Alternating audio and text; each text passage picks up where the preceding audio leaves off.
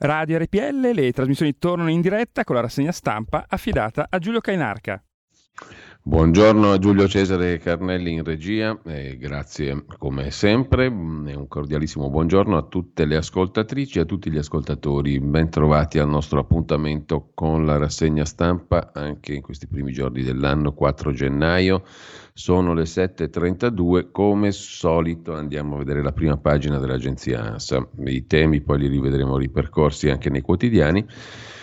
E in primo piano c'è la questione del rientro a scuola, non slitta, tutti rientreranno normalmente a scuola, si studia invece la possibilità dell'obbligo, comunque della necessità di Green Pass per il lavoro, il vaccino al lavoro, titola l'agenzia ANSA. Nessuna distinzione tra vaccinati e non è scontro nella maggioranza sulla proposta delle regioni di modificare le regole su didattica a distanza e quarantena. Il 5 le misure del Consiglio dei Ministri, cioè domani. A rischio 2 milioni di contagi, variante Omicron in forte crescita, gli anestesisti, 7 su 10 in intensiva sono Novax, la metà è negazionista, così diminuisce il tasso di sopravvivenza di chi è ricoverato. Una barista di Ventimiglia fa lo sconto al caffè da asporto ai Novax. Dal 10 gennaio i non immunizzati non potranno più sedersi al tavolo neanche nel Deor. L'imperiese ha una bassa percentuale di vaccinati, scrive l'agenzia ANSA, per cui da questo si capisce che la barista stia corteggiando i Novax con lo sconto al caffè da asporto. Accordo fra figliuolo e le farmacie, le mascherine FFP2 a 75 centesimi, erano anche oltre i 3 euro in questi giorni, intesa fra il commissario figliuolo e le associazioni di categoria. La COP fa sapere abbiamo calmierato il prezzo a 50 centesimi nei nostri punti vendita. Venghino signori. Intanto Salvini cerca i leader sul colle, ma il PD lo gela via Berlusconi, scrive l'agenzia ANSA. Partiti distanti sulla candidatura al Quirinale, si aspetta la data ufficiale per il via sarà il 24 eh, e a bloccare le possibili intese sul Quirinale resta la candidatura di Silvio Berlusconi, che, dice il PD, va levata dal tavolo come prerequisito per iniziare a parlarsi, mentre Matteo Salvini tenta di riprendersi la scena e rilancia un tavolo con tutti i leader per trovare il successore di Mattarella. Ad aggiungere Causi del Movimento 5 Stelle che mh, con i senatori si esprime quasi all'unanimità per un Mattarella bis, mentre il presidente della Camera Fico si appresta ad annunciare l'inizio delle votazioni. Un bimbo annegato a Napoli, la mamma ha confessato, la donna era convinta che il figlio avesse dei ritardi mentali, il presidente invece del Brasile, Bolsonaro, stato ricoverato d'urgenza per occlusione intestinale. Una nave da crociera con 150 positivi attracca a Genova e la MSC Grandiosa, arrivata alle 8 nel porto di Genova da Marsiglia, passeggeri positivi ai tamponi effettuati a bordo prima dello sbarco, gli italiani andranno a casa con autobus protetti, gli stranieri saranno trasferiti in una residenza sanitaria, mentre la Apple batte tutti i record della prima società a valere 3 mila miliardi in borsa, vola anche Tesla, che ha consegne sopra le attese, guadagna il 10%. Apple inizia il nuovo anno con un altro record, corre a Wall Street e sfonda quota 3 mila miliardi di dollari di capitalizzazione di mercato, praticamente non dico il doppio ma quasi del PIL dell'Italia, pensate un po', coronando così la galoppata spinta dalla pandemia che l'ha vista protagonista insieme agli altri colossi tecnologici, Apple è diventata la prima società a superare la soglia della quotazione dei 3 mila miliardi di dollari. Dall'inizio del 2021 ha guadagnato il 38% in borsa la Apple. A correre anche Tesla, il colosso delle auto elettriche, che guadagna il 12% con i risultati delle consegne migliori delle attese. Nel quarto trimestre ha consegnato 308.000 erotti veicoli per un totale di 936.000 auto nel 2021, l'81% in più rispetto ai livelli dell'anno precedente. Per quanto riguarda i 3.000 miliardi di Apple, subito dietro ci stanno Microsoft, 2.500 miliardi, 2.000 miliardi di Google e Aramco.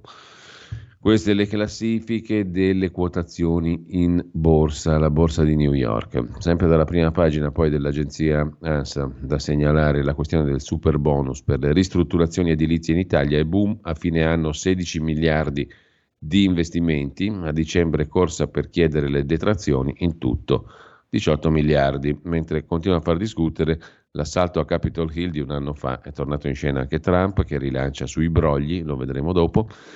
E ancora dalla prima pagina dell'agenzia ANSA, Epstein pagò 500 mila dollari all'accusatrice del principe Andrea per farla tacere, per non farla parlare del principe. Jeffrey Epstein ha pagato 500 mila dollari all'accusatrice del principe Andrea tramite un patteggiamento nel 2000. 9. Questo accordo, secondo i legali del Duca di York, vieta alla donna, una delle presunte vittime minorenni del milionario Epstein, morto suicida in carcere, di procedere con la sua nuova azione legale civile che chiama in causa proprio il figlio Andrea della regina Elisabetta, mentre scontro nell'Unione Europea sul nucleare il no anche dell'Austria e del Lussemburgo. Con questo lasciamo l'agenzia ANSA, come al solito diamo un'occhiata anche alla DN Kronos, la DN Kronos che si apre con la scuola, tra rientro, didattica a distanza e quarantena le regioni preparano una proposta, ma la linea del governo non cambia, si torna in classe. Il 10 gennaio i governatori si riuniscono oggi, i numeri del Covid in Italia, della Covid, quel che l'è, 68.052 contagi, 140 morti il bollettino del 3 gennaio e poi in Francia si scopre una nuova variante lontana parente di Omicron. 12 casi ad oggi nel paese, il paziente zero ha viaggiato dal Camerun. Sul Quirinale la Lega contro Letta che mette veti e perde tempo, il segretario del PD. Il PD che risponde a Salvini finché c'è il nome di Berlusconi sul tavolo, il dibattito è congelato. Mentre a Pescara per Covid tre neonati in terapia intensiva. I piccoli hanno meno di un mese di vita, ricoverato un quarto bambino di nove mesi, scrive ancora l'agenzia ADN Kronos. Abbiamo detto delle mascherine FFP2 in farmacia a 75 centesimi, aggiunto, raggiunto l'accordo con le associazioni di categoria da parte della struttura commissariale del commissario Figliuolo e detto questo andiamo a vedere le prime pagine dei quotidiani di oggi. Come al solito il Corriere della Sera in apertura, giusto per avere uno sguardo complessivo sui temi del giorno, è scontro sul ritorno a scuola dopo le feste, alcune regioni chiedono il rinvio, il governo studia regole per evitarlo. Si va verso l'obbligo di vaccino per tutti i lavoratori e arriva in Italia la pillola per prevenire il ricovero. Questo è l'argomento di apertura, un'intervista a Luca Zaia, test fai da te ai ragazzi, si controllino da soli, dice il presidente del Veneto, l'intervista la vediamo tra poco. E ancora in primo piano dal Corriere della Sera di oggi, arrestata a Napoli una madre che uccide il figlio credendolo autistico. C'è la foto della regina d'Inghilterra, Elisabetta, 95 anni, festività tristi per lei, morte le due dame di compagnia.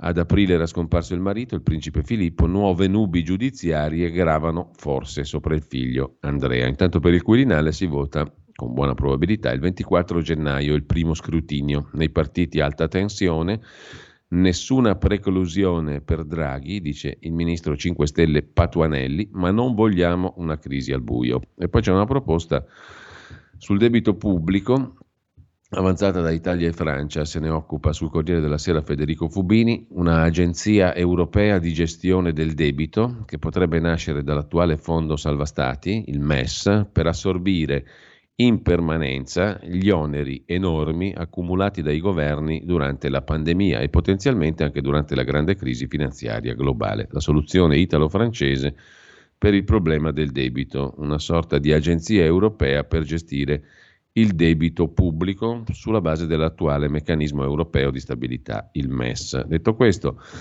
vediamo subito il primo piano del Corriere della Sera, il, la questione della riapertura delle scuole, il governo frena, le regioni chiedono eh, nessun rinvio, o meglio, il governo frena le regioni che chiedono di distinguere, ma secondo il governo nessun rinvio. I governatori non cedono, convocato per oggi un vertice straordinario. Sul tema c'è l'intervista del Corriere della Sera il presidente della Regione Veneto Luca Zaia. Nessuno aspira a tenere chiuse le scuole, dice Zaia sarebbe una sconfitta per tutti, conosciamo le difficoltà che vivono le famiglie con ragazzi e bambini a casa, ma ci vuole l'onestà intellettuale. Se i dati epidemiologici dovessero peggiorare, l'ipotesi dello slittamento della data di ritorno in classe è sul tavolo e andrà valutata. Il Veneto fece questa scelta l'anno scorso e così ci salvammo, dice il presidente Zaia. Ricordo le proteste di famiglie e studenti, ma fu la scelta giusta e oggi la rivendico. Eravamo in zona rossa, facciamo un passo indietro. Le regioni possono assumersi la responsabilità di decidere il calendario scolastico, ma auspico una regia nazionale. Non si può procedere a macchia di leopardo. Tifiamo per la ripartenza, ma se ce lo consigliassero gli scienziati non sarebbe una tragedia rinviare all'inizio di febbraio. Gli studenti non sono degli untori, è sbagliato addossare loro responsabilità, ma è un dato di fatto che un positivo in classe crea un effetto domino in altri contesti, i compagni, gli insegnanti, le famiglie. Le curve dei contagi sono inequivocabili, davanti a 860 veneti positivi ogni 100.000 abitanti non posso voltarmi dall'altra parte. Chiedo al governo, dice Zaia, di valutare l'introduzione dell'automonitoraggio a scuola, a partire dal primo giorno di rientro e fino alla fine dell'emergenza, come già fanno Israele e Gran Bretagna. In che modo? Consegnando a tutti gli studenti una o due volte la settimana un kit per il test fai da te da eseguire in classe su base volontaria. Sappiamo che i sintomi di Omicron compaiono in 5 giorni, in questo modo riusciremo ad intercettare i positivi prima che il contagio dilaghi. Da che età l'automonitoraggio lo stabilirà il comitato tecnico scientifico. L'alternativa è nessun test e non mi pare una grande idea. È inutile insistere nel voler suturare la ferita in ambiente sterile mentre siamo in trincea, nel fango, sotto i bombardamenti. I fai da te sono ormai entrati nella quotidianità di milioni di italiani l'unico modo per eseguire uno screening di massa alla ripresa delle elezioni. Una volta trovato un positivo, cosa si fa? Quarantena differenziata per vaccinati e non? Non mi pare una soluzione discriminatoria perché parliamo di ragazzi, dice Zaia. In assenza di obbligo vaccinale rischieremmo un pericoloso cortocircuito nella società, con adulti Novax pronti a battagliare in favore di ragazzi non vaccinati, figli di vaccinati, si aprirebbero nuove divisioni. Cosa propone il Veneto? Stiamo lavorando a una terza via, se ne sta occupando la direttrice del Dipartimento Prevenzione Francesca Russo. Crediamo che soprattutto alle superiori, dove i vaccinati sono molti, sia possibile immaginare nuovi modelli di coesistenza tra gli studenti, facendo leva sull'immunità di gregge. Non posso dire di più, è un'ipotesi che stiamo studiando. Per quanto riguarda l'obbligo del Super Green Pass per i lavoratori, se ne sa poco, conclude Zaia, attendo di sapere che idea abbia il governo, Credo però che il cittadino abbia il diritto di sapere se il barbiere che gli taglia i capelli o il barista che gli serve il caffè è vaccinato oppure no e se non lo è, se è in regola con tutti i tamponi.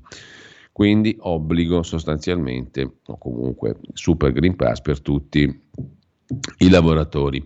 Sono le nuove regole per tornare in classe e appunto questo tema del super pass e vaccini obbligatori per lavorare che verranno decisi dal governo. Poi ci sono le famiglie in coda per l'iniezione a Milano, nel freddo, in fiera, disorganizzazione, scrive il Corriere della Sera.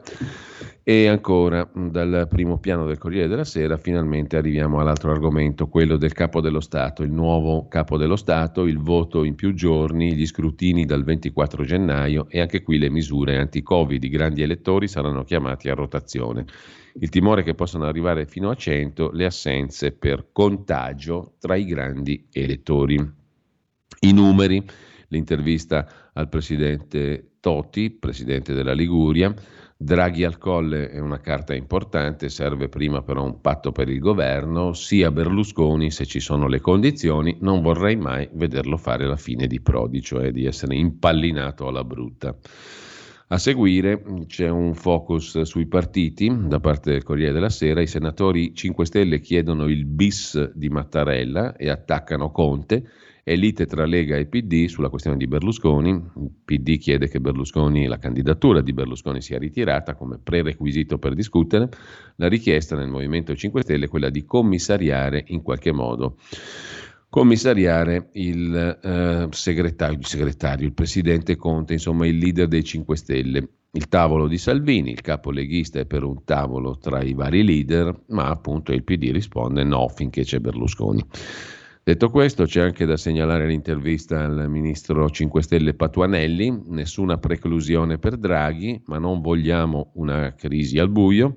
Una donna al Quirinale farebbe fare un salto all'Italia. Il Movimento 5 Stelle ha fatto una scelta abbandonando la terza via, ora è una forza del campo progressista, cioè della sinistra.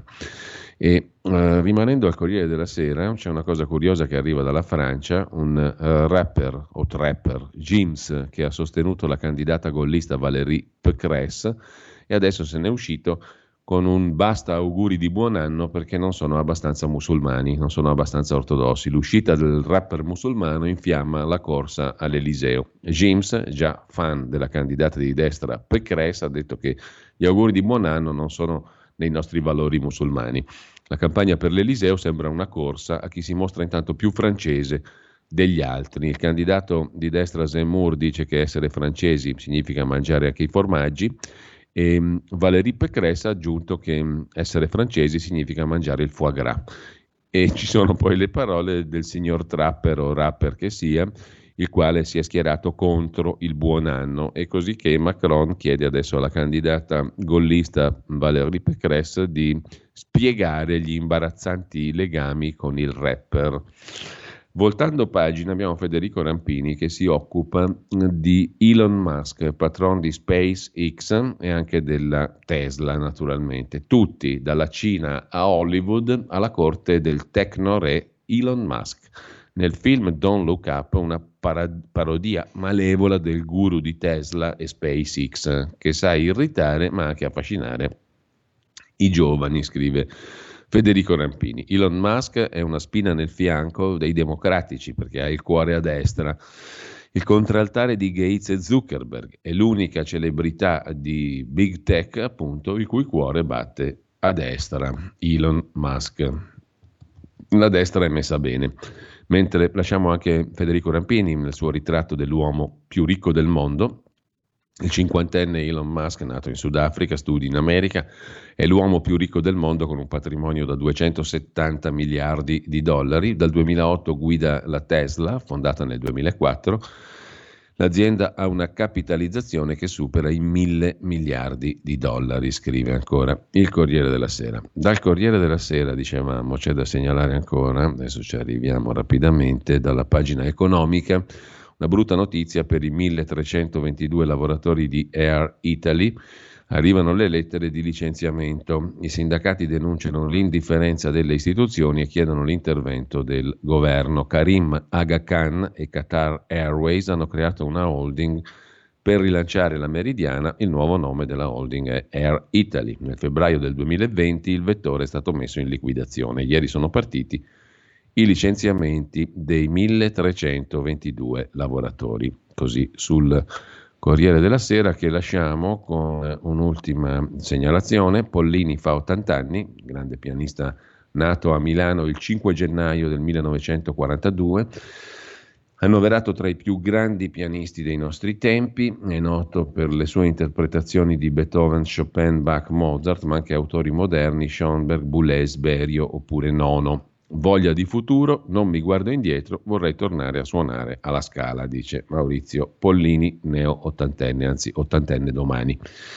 Lasciamo con ciò il Corriere della Sera, andiamo a vedere le altre prime pagine, poi andremo a vedere anche gli articoli principali del giorno. Alle 9 abbiamo con noi Riccardo Molinari per la rubrica che non è andata in onda ieri ma oggi, il cui Parlamento. Inquadreremo tutti i vari temi della politica e poi alle 9.30 vi proporremo un ricordo di Monsignor Luigi Negri di cui oggi si celebra il funerale a Ferrara, è stato un pensatore cristiano anche, oltre che arcivescovo e uomo della gerarchia cattolica, che peraltro eh, non è stato tenero con le ultime evoluzioni del papato e con la figura di eh, Papa Francesco, ma poi lo vedremo. Comunque vi riproporremo un suo intervento del 2014 sul tema massoneria e chiesa, abbastanza stimolante, anzi piuttosto interessante direi dalle 9.30 in avanti. Intanto Andiamo a vedere Repubblica, prima pagina sul lavoro e sulla questione del Super Green Pass per andare a lavorare. Il Premier Draghi punta su questa misura, cioè Super Green Pass per tutti i lavoratori, per proteggere la crescita economica e ridurre il numero di Novax. Resistenze di Giorgetti e di parte dei grillini, scrive Repubblica. Molte aziende invitano il personale a rimanere in smart working ed è scontro sui dipendenti pubblici. Per Brunetta bisogna applicare le regole e non il tutti a casa. Il segretario della CGL Landini dice che non basta il Super Green Pass per andare a lavorare, bisogna introdurre l'obbligo di vaccino. Intanto torna il match tra Biden e Trump con accuse di golpismo fatte da Trump nei confronti del presidente americano Biden.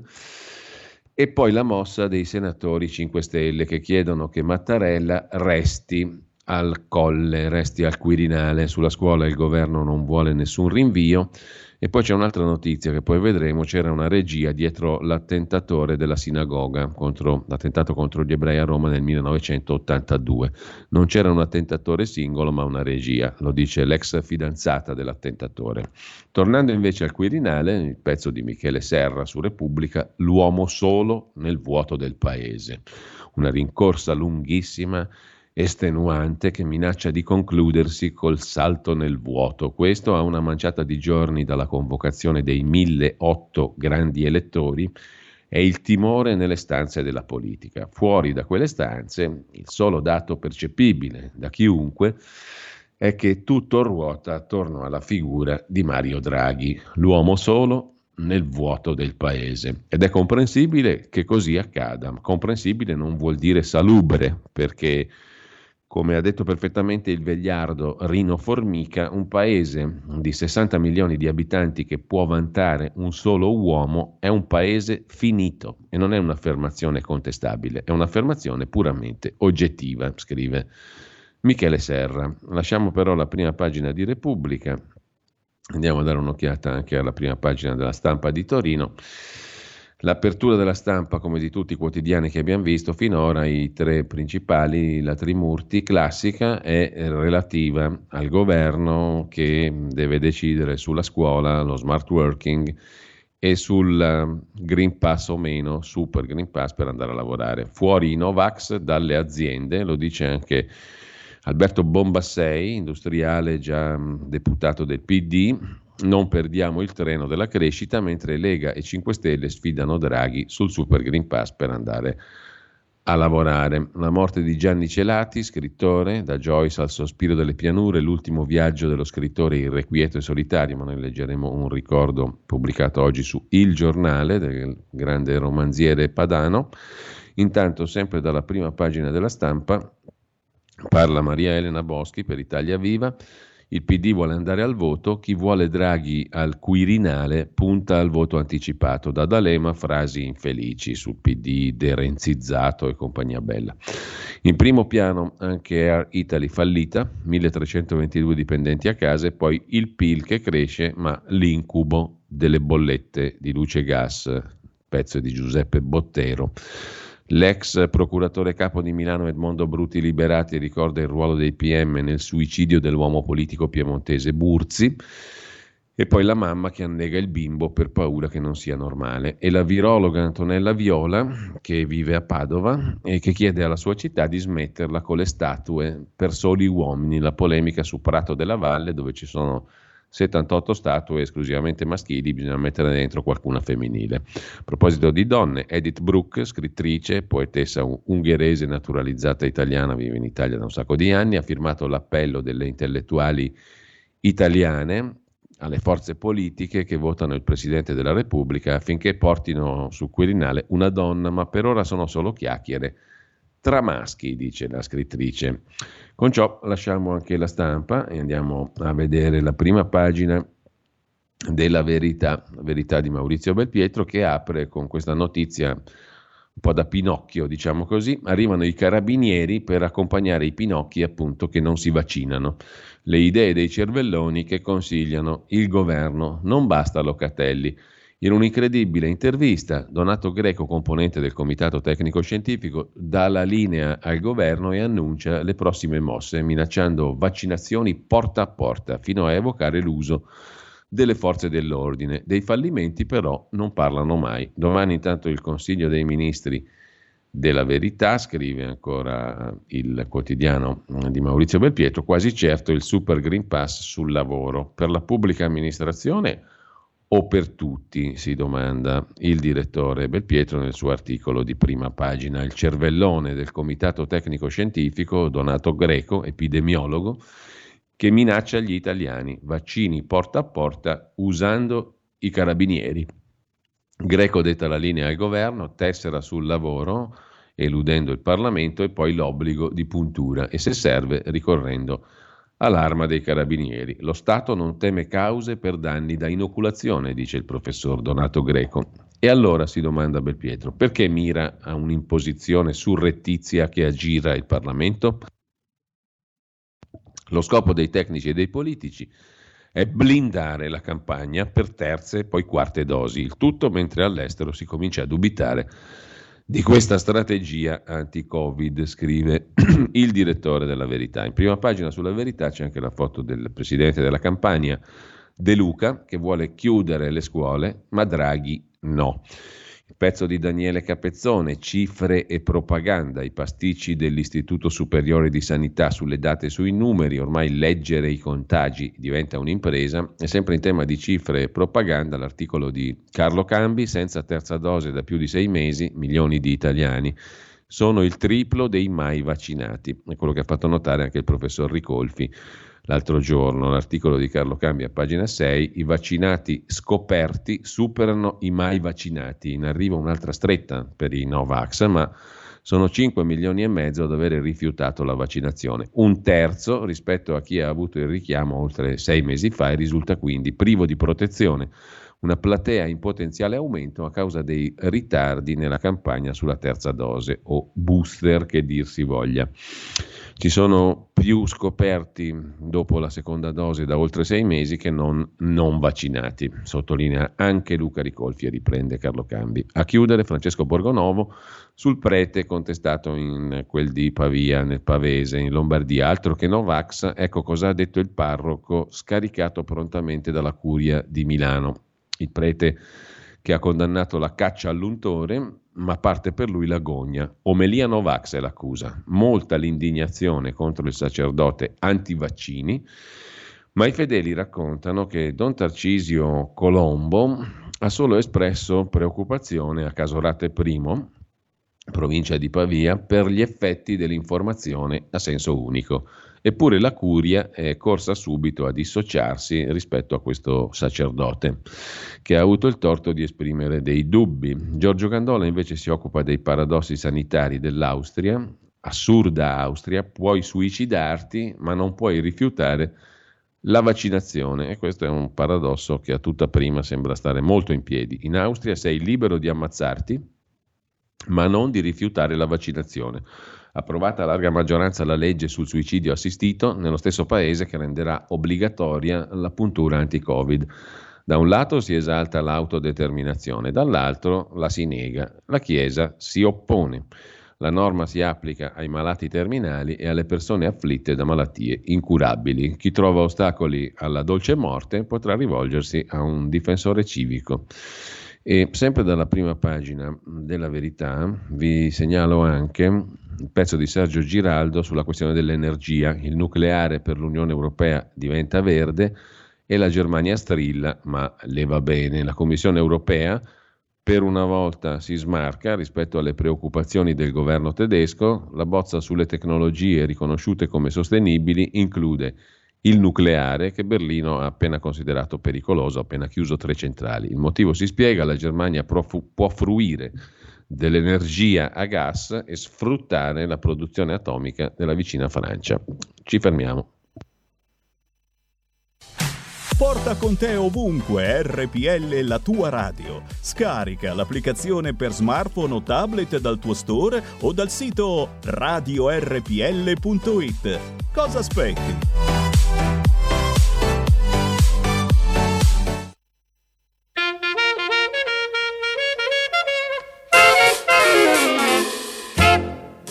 Cazzone con un stemma a rete una cupulella che vi si era alzata. Passa scampanianna pattuleta, con mano a papà te fa guardare. Tu fa l'americano, americano, americano, senta a me chi ti fa fan. Vuoi vivere alla moda, ma se bevi whisky e soda, poi ti senti disturbato. Tu abballo rock e roll, tu gioca a baseball, me sorte peccamella, chi te li dà la borsetta di mamma tua fa l'americano, americano, americano, ma si nati in Italia, siendo a me non c'è sta niente a fa, ok napolitan, tu fa l'americano, tu fa l'americano. come da poca picchita va bene. Se tu la parla miezza americano, quando si fa l'amore sotto la luna, come da viene in capo di I love you. Tu fa l'americano, americano, americano, senta a me chi ti fa fare vuoi vivere alla moda, ma se bevi whisky e soda, o ti senti disturbato. Tu abballo rock and roll, tu gioca a baseball, me sorte peccamella, chi te li dà la borsetta di mamma tua fa l'americano, americano, americano, ma si nati in Italia Sienta a me non c'è sta niente fa, ok napolitan, tu fa l'american, tu fa l'american. l'americano,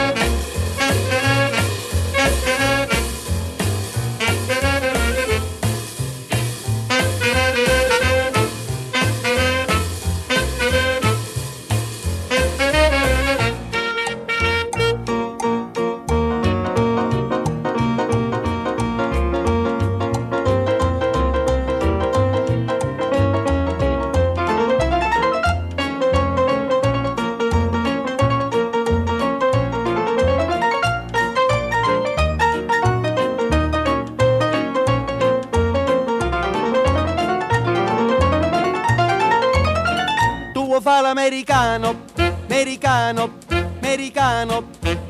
Ma si nati in Italia, sienta a me non c'è sta niente fa, ok napolitan, tu fa l'american, tu fa l'american. Wish che so del rock and roll, wish che so del rock and roll, wish che so del rock and roll.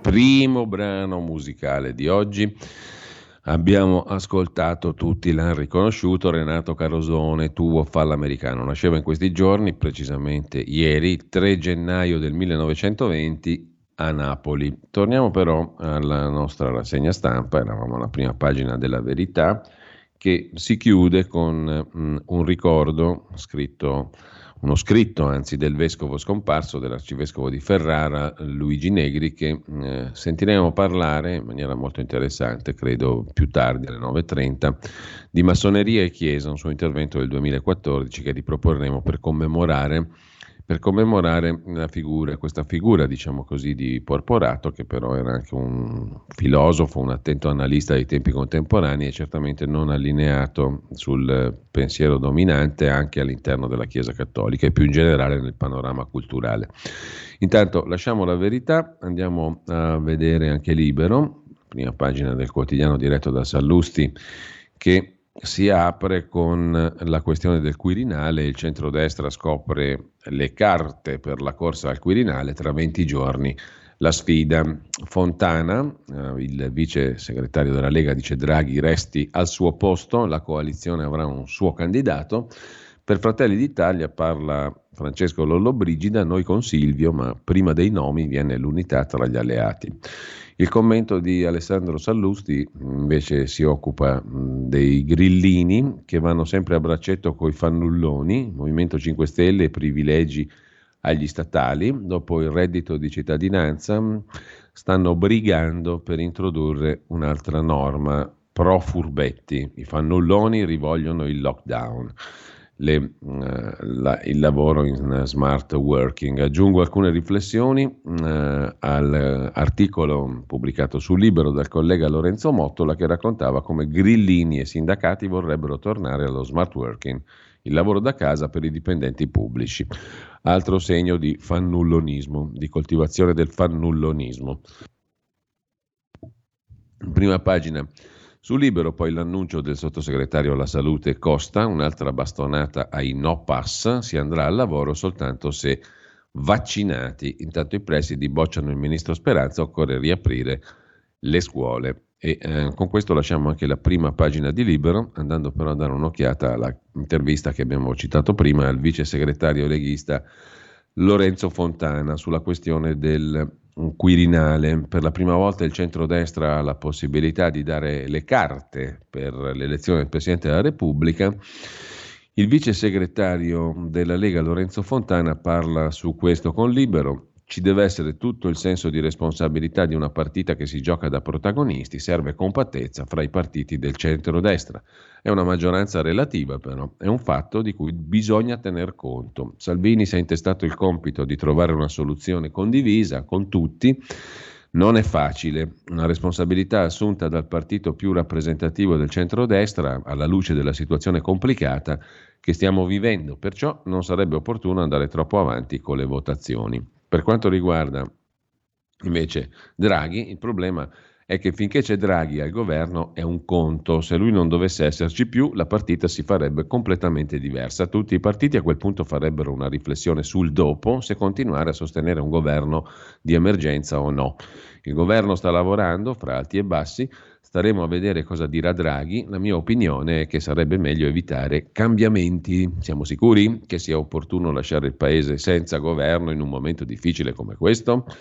Per quanto riguarda Berlusconi, poi, nel caso ci dovesse essere una sua proposta, i nostri voti di certo ci saranno, non basteranno quelli del centrodestra e dunque bisognerà parlare anche con le componenti che accettano il confronto, prima di tutto il gruppo misto e poi allargare. Bisogna tentare di chiudere la partita in poche votazioni. Per quanto poi eh, riguarda mh, mm, Matteo Salvini e Matteo Renzi, Italia Viva è il partito non di centrodestra più vicino alla nostra coalizione, dice il leghista Fontana, quindi il dialogo è aperto, ma non solo con loro, perché poi il capo dello Stato dovrà essere il garante della Costituzione. Importante che sia il più condiviso possibile. Enrico Letta minaccia la crisi di governo. Sono convinto che sia giusto coinvolgere tutti, ma non c'è da scherzare, osserva Fontana. Non è il momento per veti e minacce, non siamo sempre stati coinvolti in passato. Se si arriva a una convergenza, bene. Se così non fosse, nulla di male. L'ultima domanda. Su Libero al vice segretario leghista Lorenzo Fontana è ipotizzabile che il centrodestra voti scheda bianca alle prime tre votazioni e solo alla quarta si abbia il nome del vero candidato? Non lo so, potrebbe essere. Quello che so è che se ci sarà possibilità, piuttosto che scheda bianca, voterei per Umberto Bossi come ringraziamento e riconoscimento per la sua carriera. E dirò di più, mi piacerebbe che fosse indicato un giorno come senatore a vita, così Lorenzo Fontana su Libero. Da libero, noi adesso andiamo a vedere anche la prima pagina del Tempo di Roma, Franco Bechis, che si occupa di due questioni, il sì all'accordo sui prezzi ridotti per le mascherine FFP2 a 75 centesimi e poi una curiosità, divise d'oro per i Draghi Boys. Cosa succede? Se ne occupa Fosca Binker, lo pseudonimo femminile di Franco Bechis, acquistate a fine anno per 10 nuovi commessi le divise a un costo superiore a quelle di Zegna e Armani. A Palazzo Chigi abiti da 1500 euro più IVA, scrive il Tempo in prima pagina. A Palazzo Chigi la divisa è d'oro. Draghi ordina le uniformi per i commessi neoassunti, prezzi d'alta moda, quasi 2000 euro l'una. La fornitura arriva dalla ditta che ha vinto l'appalto nel 19, ma allora un completo era stato pagato poco meno di 1.300 euro. I contratti con la Romeo, del famoso immobiliarista romano, prevedono più ambienti da sanificare, aumento mensile di 4.600 euro appunto al mese in più. per la sanificazione. Nel frattempo Brunetta gela i sindacati, gli statali restino in ufficio, no smart working e nel Lazio caos tamponi, sei giorni per avere il referto, sistema operativo regionale in tilt. Sono quelli del gruppo misto, infine i più corteggiati per salire al Quirinale per la corsa al colle, scrive il Tempo di Roma. Rimanendo a Roma, diamo un'occhiata anche alla prima pagina del Messaggero. Il quotidiano apre con un'intervista alla ministra per il Mezzogiorno Mara Carfagna. Un piano per le strade del centro-sud, PNRR, più verifiche sui prossimi bandi, scrive il quotidiano romano. Da Roma a Napoli con il mattino, il mattino di Napoli che apre la prima pagina con le regioni che chiedono di poter chiudere le scuole, ma da Zaia a De Luca, no alla DAD solo per i Novax ma ragionevole uno stop di 20 giorni, ma il governo tiene duro e dice dopo l'Epifania si riapre. In Campania, sottolinea il mattino, il quotidiano napoletano, studenti contagiati al 30%. E poi da Torre del Greco annega il figlio di due anni perché pensava fosse autistico e mh, le scuse del rapper pistolero a Napoli, tale Geolier. Stupido sparare a Capodanno, dice il rapper trapper, quel che l'è, una ragazzata, non lo farò più, sto crescendo, dice il ragazzo, il, il rapper napoletano che ha festeggiato il nuovo anno a colpi di pistola. Sto crescendo. Il giorno, il quotidiano nazionale apre la prima pagina stamani con l'Italia paralizzata dalle quarantene, sono almeno 3 milioni di persone costrette in casa, non possono lavorare perché positive o in attesa di tamponi e di Green Pass. Una giungla di regole, di ritardi e di procedure diverse in ogni regione. La burocrazia è peggio della malattia. Siamo bloccati dalle scartoffie, scrive il direttore del quotidiano nazionale Michele Brambilla. È paradossale, durante la prima ondata, quando il virus era letale, la stragrande maggioranza di chi si ammalava di Covid non riusciva neanche a farselo diagnosticare e molti sono morti senza neanche essere classificati come vittime Covid. Tracciamento dei positivi era impossibile, molti erano i malati, malattia grave, pochissimi i positivi ufficiali. Oggi pochi sono i malati, malattia quasi sempre lieve, moltissimi positivi ufficiali, ancora più numerose le persone non positive ma bloccate perché contatti stretti con positivi. L'Italia è paralizzata per eccesso di diagnosi. Chi scopre oggi di essere positivo non si preoccupa più di finire intubato o sottoterra. A rischio ci sono solo i Novax e le persone molto anziane o debilitate. Oggi chi scopre di essere positivo si preoccupa del mostro burocratico che sta per divorarlo o segregarlo in casa. Prenotare un tampone è un'impresa, sia quello per scoprire se si è positivi, sia quello per scoprire se si è tornati negativi. Si capisce più niente. I tamponi nei centri privati sono accettati? Per qualche ASL sì, per qualche altra no ma anche all'interno di ogni ASL chi ha la fortuna di farsi rispondere al telefono si imbatte in varie scuole di pensiero. I tamponi antigenici valgono? Se sì, di quale generazione? E le farmacie? E chi segnala le positività e chi le guarigioni? E i Green Pass revocati? Chi li ripristina e quando? Gli uffici della sanità pubblica sono andati in tilt. 3 milioni di italiani in quarantena, servizi essenziali a rischio paralisi treni, bus e ospedali, pesano le assenze di personale, scrive ancora il quotidiano nazionale che lasciamo per andare a vedere anche la prima pagina del giornale, il giornale di Augusto Minzolini. L'Italia resta aperta è il titolo d'apertura, scuola, il governo contro le regioni, tutti in aula il 10, Brunetta dice no allo smart working e poi in taglio alto la questione del Quirinale. Salvini dice Berlusconi al colle, basta veti, spunta l'incognita degli assenti per contagio, per Covid, anche per l'elezione del Presidente della Repubblica. Enrico Letta PD in campo contro Berlusconi, 5 Stelle chiedono il Mattarella bis. Questo è il quadro di sintesi politica del giornale. Sempre dal giornale poi parla l'amico di D'Alema Claudio Velardi. D'Alema fa spesso dei guai perché ha troppa considerazione di sé Il cronista Luca Fazzo invece si occupa di tutti gli errori dei magistrati sul papà killer del bambino, una catena di sciatterie giudiziarie, decisioni prese in modo burocratico, fermandosi alle carte senza mai guardare negli occhi Davide Paitoni. Questo emerge cercando di capire come sia stato possibile nel Varesotto che un bimbo di sette anni sia stato affidato a un padre palesemente fuori controllo, violento e cocainomane. Poi l'allarme di Forza Italia sui migranti, o cambia l'Unione Europea o verrà travolta, il nodo immigrazione per Forza Italia si scioglie solo attraverso la cornice europea. Bisogna lavorare a più livelli mantenendo alta l'attenzione sui flussi di immigrati. Così il deputato di Forza Italia Battilocchio oggi sarà in visita all'hot spot di Contrada Imbriacola a Lampedusa.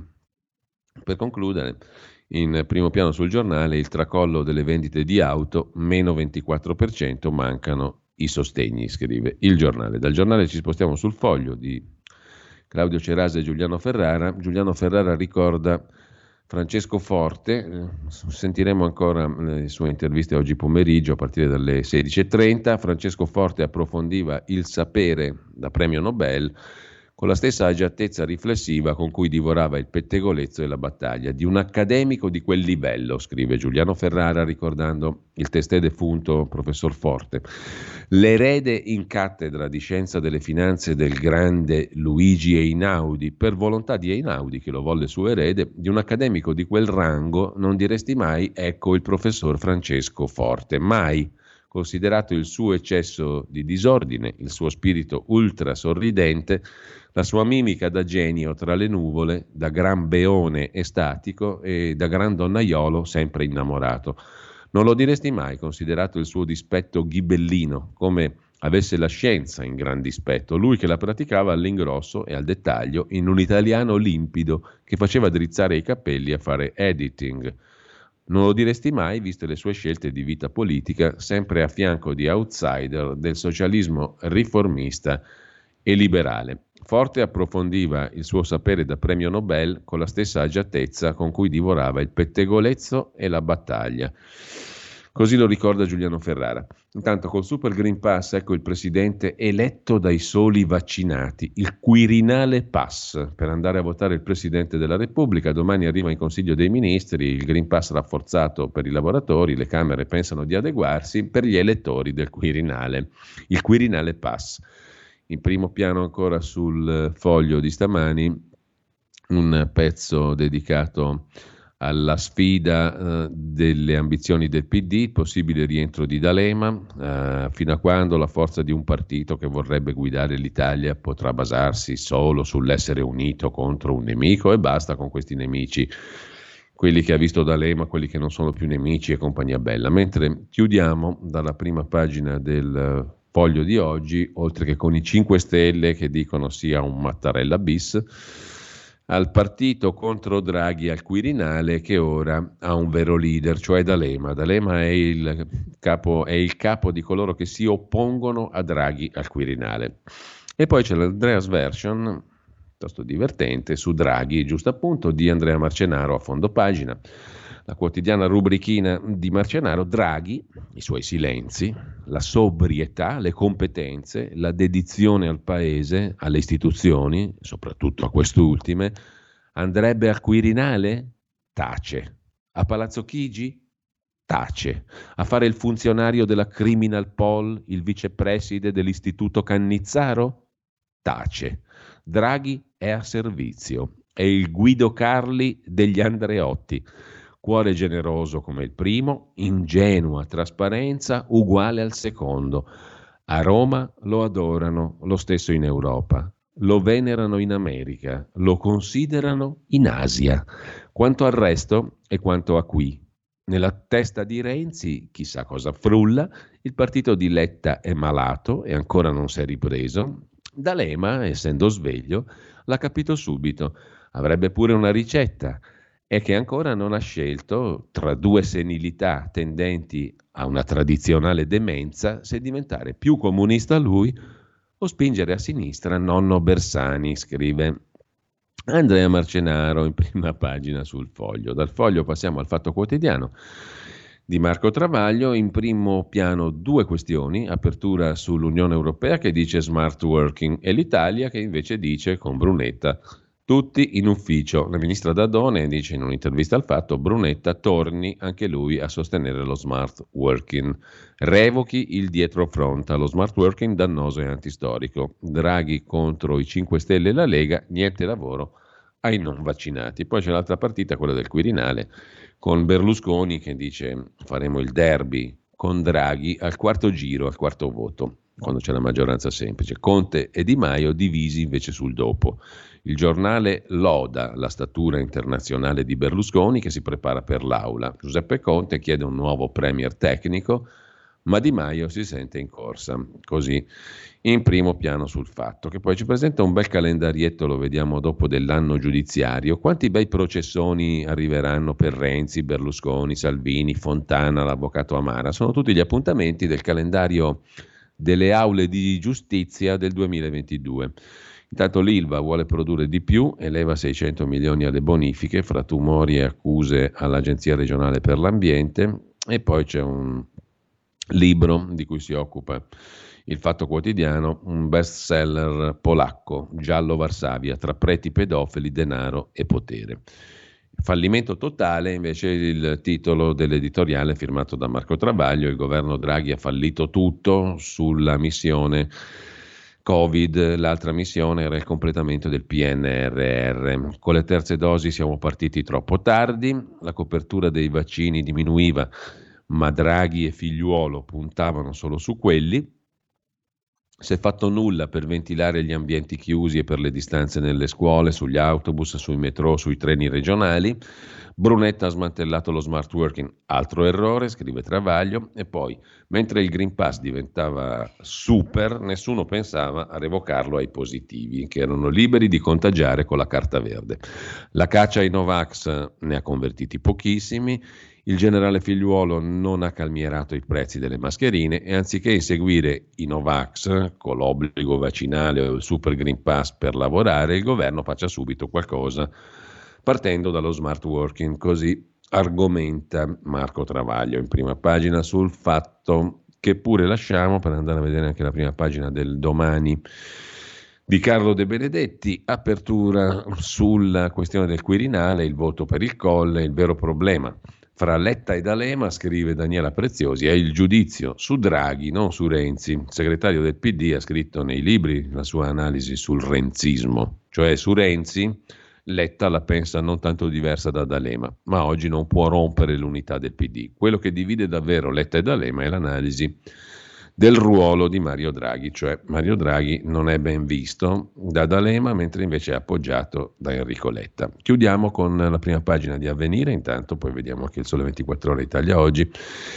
Avvenire mette in primo piano la questione dei medici che devono sempre curare anche i Novax. I medici si impegnano per offrire sempre dialogo e terapie. E poi altri due temi. Le grandi potenze che ammettono la guerra nucleare non si vince la conferenza 2020 sul trattato di non proliferazione nucleare si doveva tenere a New York a partire dal 4 gennaio, è stata rinviata ad agosto, una delle vittime della pandemia, e i cinque stati cui il trattato concede di possedere l'arma nucleare, cioè Cina, Francia, Regno Unito, Russia e Stati Uniti, hanno reso pubblica una dichiarazione che probabilmente avevano in mente di effettuare durante la conferenza rinviata. Hanno ammesso che la guerra nucleare è una guerra che nessuno potrebbe vincere. Spesi intanto 67 miliardi sull'argomento del nucleare, scrive il quotidiano cattolico in prima pagina, pagina 13 c'è mh, il pezzo di dettaglio di Lucia Capuzzi. Nel 2020 i membri permanenti delle Nazioni Unite hanno sborsato oltre 67 miliardi di dollari per rinnovare gli arsenali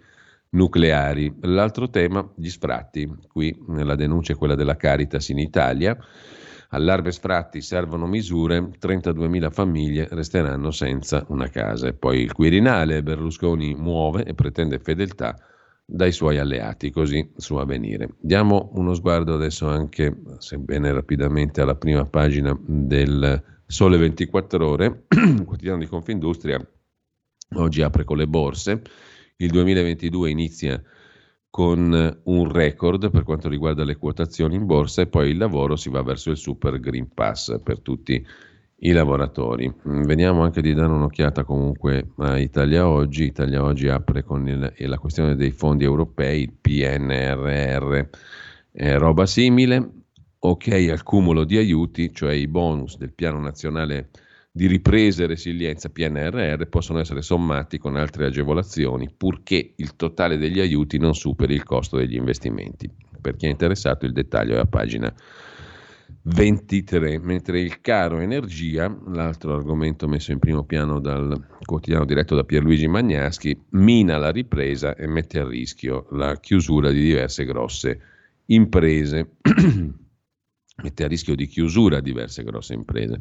Facciamo in tempo a vedere anche la prima pagina del quotidiano comunista Il Manifesto, l'apertura sulla questione del nucleare, un atomo di democrazia. L'Unione Europea decide di inserire il nucleare di quarta generazione tra le energie green, verdi. Di fronte al rischio del ritorno al nucleare, il Partito Democratico si rifugia in un imbarazzante silenzio. Applausi invece dal fronte del centrodestra, Lega e Calenda a favore, no dei 5 Stelle, nonostante il ministro Cingolani, che in teoria sarebbe appartenente alla galassia 5 Stelle, ma invece a favore del nucleare di quarta generazione. E poi l'altro tema, quello che abbiamo già visto, niente proroga, a scuola si andrà in presenza, sottolinea anche il quotidiano comunista. Viste adesso le prime pagine, andiamo a vedere anche alcuni degli articoli eh, di giornata, tra le varie questioni quella appunto del ritorno a scuola.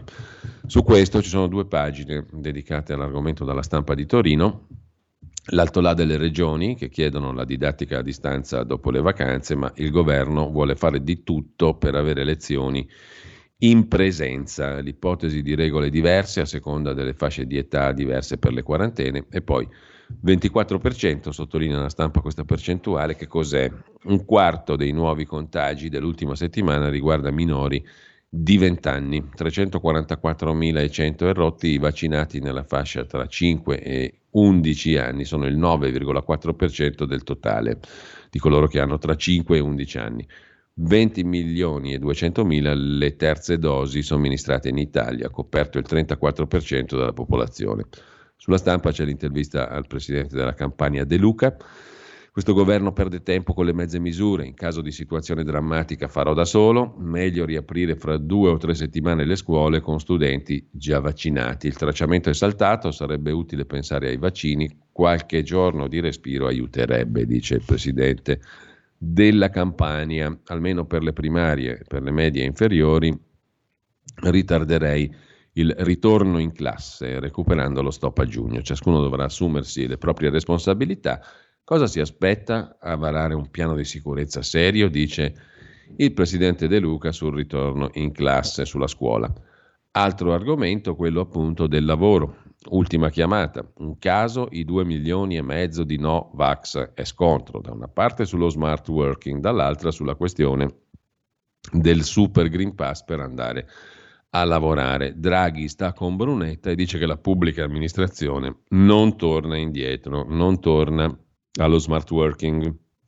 C'è la questione del green pass rafforzato, restano i confini da definire il Green Pass rafforzato è molto più semplice da applicare che non l'obbligo di vaccino, anche per ragioni giuridiche. In entrambi i casi bisogna sciogliere alcuni nodi. Il primo, l'eventuale obbligo, deve valere subito per tutti i settori o si può immaginare una reintroduzione progressiva secondo le attività. E poi i lavoratori sono tutti uguali oppure occorre distinguere fra occupati e non occupati? E i lavoratori intermittenti, quelli che fanno al massimo 400 giornate di lavoro al triennio e sono a disposizione a chiamata delle imprese, dovrebbero anche loro essere soggetti all'obbligo? Poi andrebbe definito se anche in questo caso il mancato rispetto dell'obbligo comporta o meno la sospensione dallo stipendio. Così per quanto riguarda il Super Green Pass rafforzato. Ci fermiamo. Porta con te ovunque RPL la tua radio. Scarica l'applicazione per smartphone o tablet dal tuo store o dal sito radiorpl.it. Cosa aspetti? in quanti ti promettono trasparenza, ma alla fine ti ritrovi sempre con il bollino rosso e non puoi dire quello che pensi. RPL, la tua radio. Non ha filtri né censure. Ascolta la gente e parla come la gente.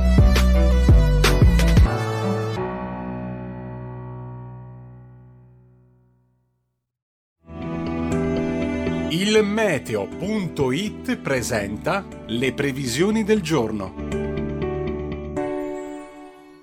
Un anticiclone via via più debole lascia maggior spazio per infiltrazioni di origine atlantica, le quali provocheranno oltre ad un aumento delle nubi anche qualche debole pioggia. Nella prima parte della giornata atmosfera cupe e uggiosa su gran parte del centro-nord, con nebbie, foschie, soprattutto in pianure e sulle valli e con possibili piovigini tra Liguria, di Levante e Alta Toscana. Più soleggiato su arco alpino, medio Adriatico, isole maggiori e il sud esclusa la Campania. Nel pomeriggio la situazione non cambierà di molto, anche se saranno più frequenti le precipitazioni al nord, seppur a macchia di leopardo. Le previsioni di ilmeteo.it tornano più tardi. Un saluto da Stefano Ghetti. Avete ascoltato le previsioni del giorno.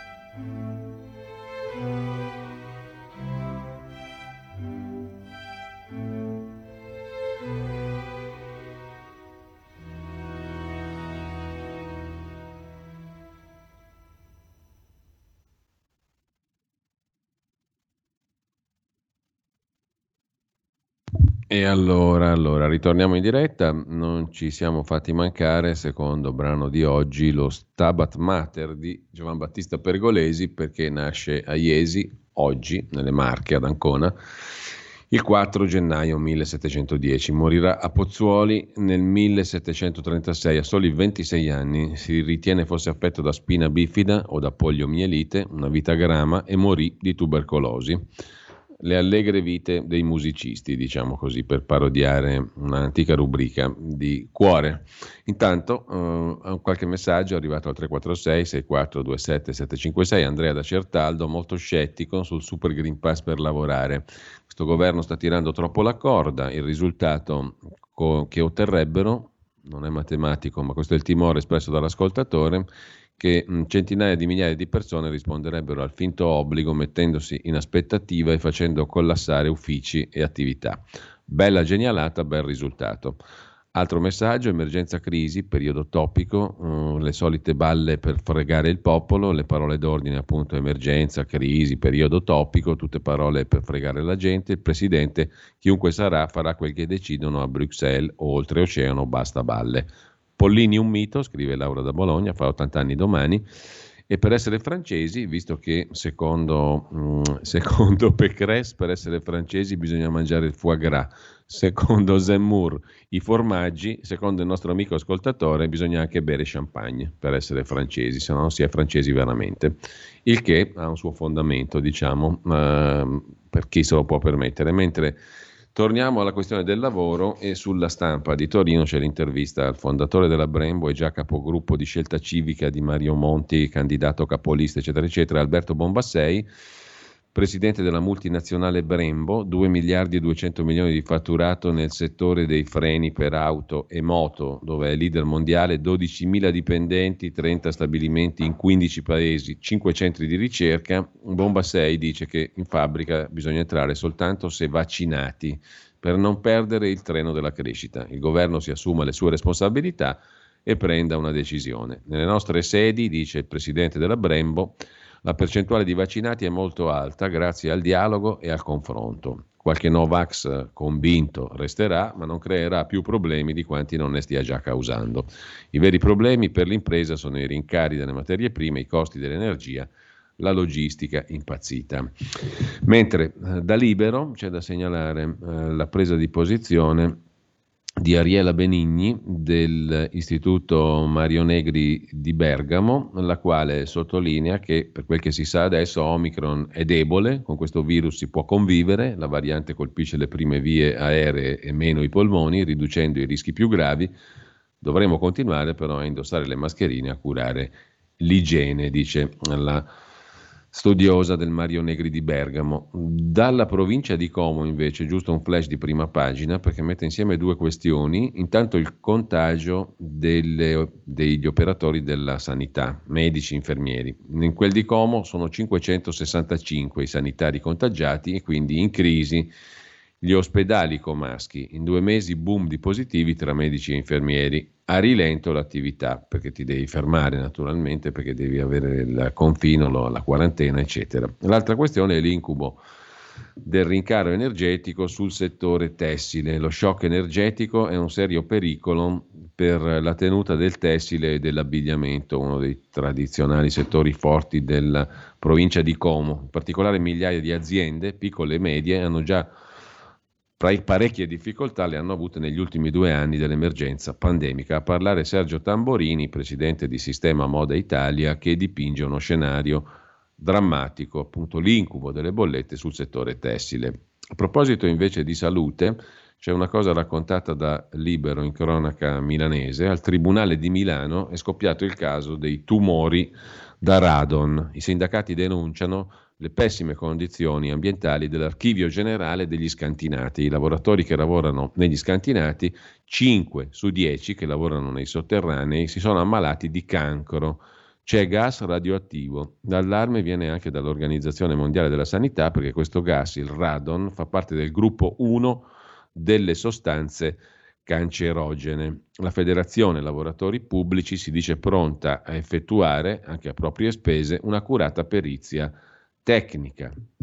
Laddove si amministra la giustizia non sempre giusta, scrive Enrico Paoli su Libero, i lavoratori rischiano di subire una enorme ingiustizia, talmente grande da rischiare la vita. Secondo quanto denunciato dalla sigla sindacale FLP, Federazione Lavoratori Pubblici, 5 persone su 10 impiegate negli uffici dell'Archivio Generale e Corpi di Reato del Tribunale di Milano una proporzione incredibile, si sono ammalati di cancro negli ultimi anni. Gli ambienti nel mirino del sindacato si trovano nel sotterraneo del Palazzo di Giustizia ed è lì che il radon, un gas inerte radioattivo di origine naturale collocato dall'Organizzazione Mondiale della Sanità nel gruppo 1 delle sostanze cancerogene per l'essere umano, avrebbe colpito duramente. Cinque persone che lavorano lì su un totale di 10 addetti all'archivio si sono ammalate di cancro e la coincidenza, dice Lino Gallo, funzionario all'ufficio GIP e segretario della Federazione Lavoratori Pubblici, l'FLP,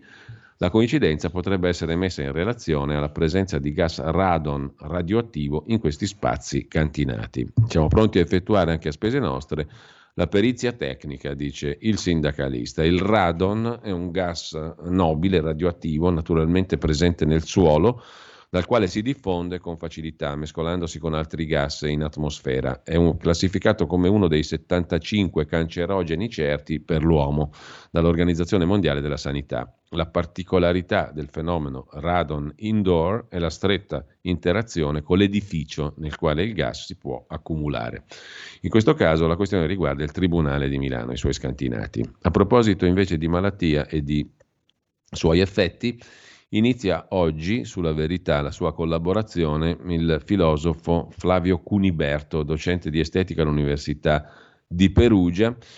Il titolo del suo primo articolo sulla verità di stamani, La pandemia ci porterà al transumanesimo. In un Occidente che pensa solo alla sopravvivenza fisica, l'emergenza sanitaria è l'arma con cui si combatte un conflitto mondiale. Obiettivo mandare in soffitta democrazia e natura, come mostra il boom dell'intelligenza artificiale adottando il modello cinese. Da più parti si continua a ripetere che siamo entrati nell'era delle epidemie globali. Von der Leyen e Draghi hanno fatto proprio, dice il filosofo che collabora da oggi con la verità, von der Leyen e Draghi hanno fatto proprio il mantra in questione, cioè appunto quello delle epidemie globali. Il conflitto fra Washington e Pechino non deve essere letto come scontro fra un impero in declino e uno in ascesa. L'insistenza ossessiva sulla campagna vaccinale, la criminalizzazione del dissenso rispondono a uno schema stracollaudato, divide e timpera, soffiando sull'ostilità delle fazioni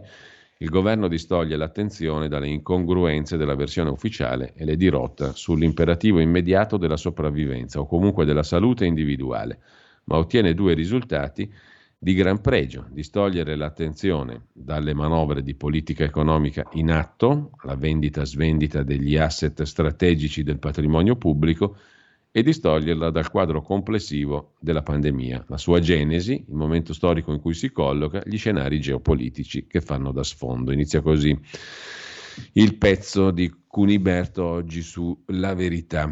Ehm, dalla Verità ci spostiamo invece a Repubblica. Qui c'è da segnalare per quanto riguarda l'altro argomento di questi giorni, cioè l'elezione del capo dello Stato, del Presidente della Repubblica Italiana, il retroscena a firma di Carmelo Lopapa sul Partito Democratico che si schiera contro Berlusconi, e questo l'abbiamo già visto, ma soprattutto Gianni Letta, uomo di fiducia di Silvio Berlusconi, starebbe spingendo lo stesso Silvio a sostenere Mario, cioè Draghi. L'ex sottosegretario Letta ha confidato sto facendo di tutto per far capire a Berlusconi che rischia di bruciarsi, ma i più avveduti hanno già il discorso.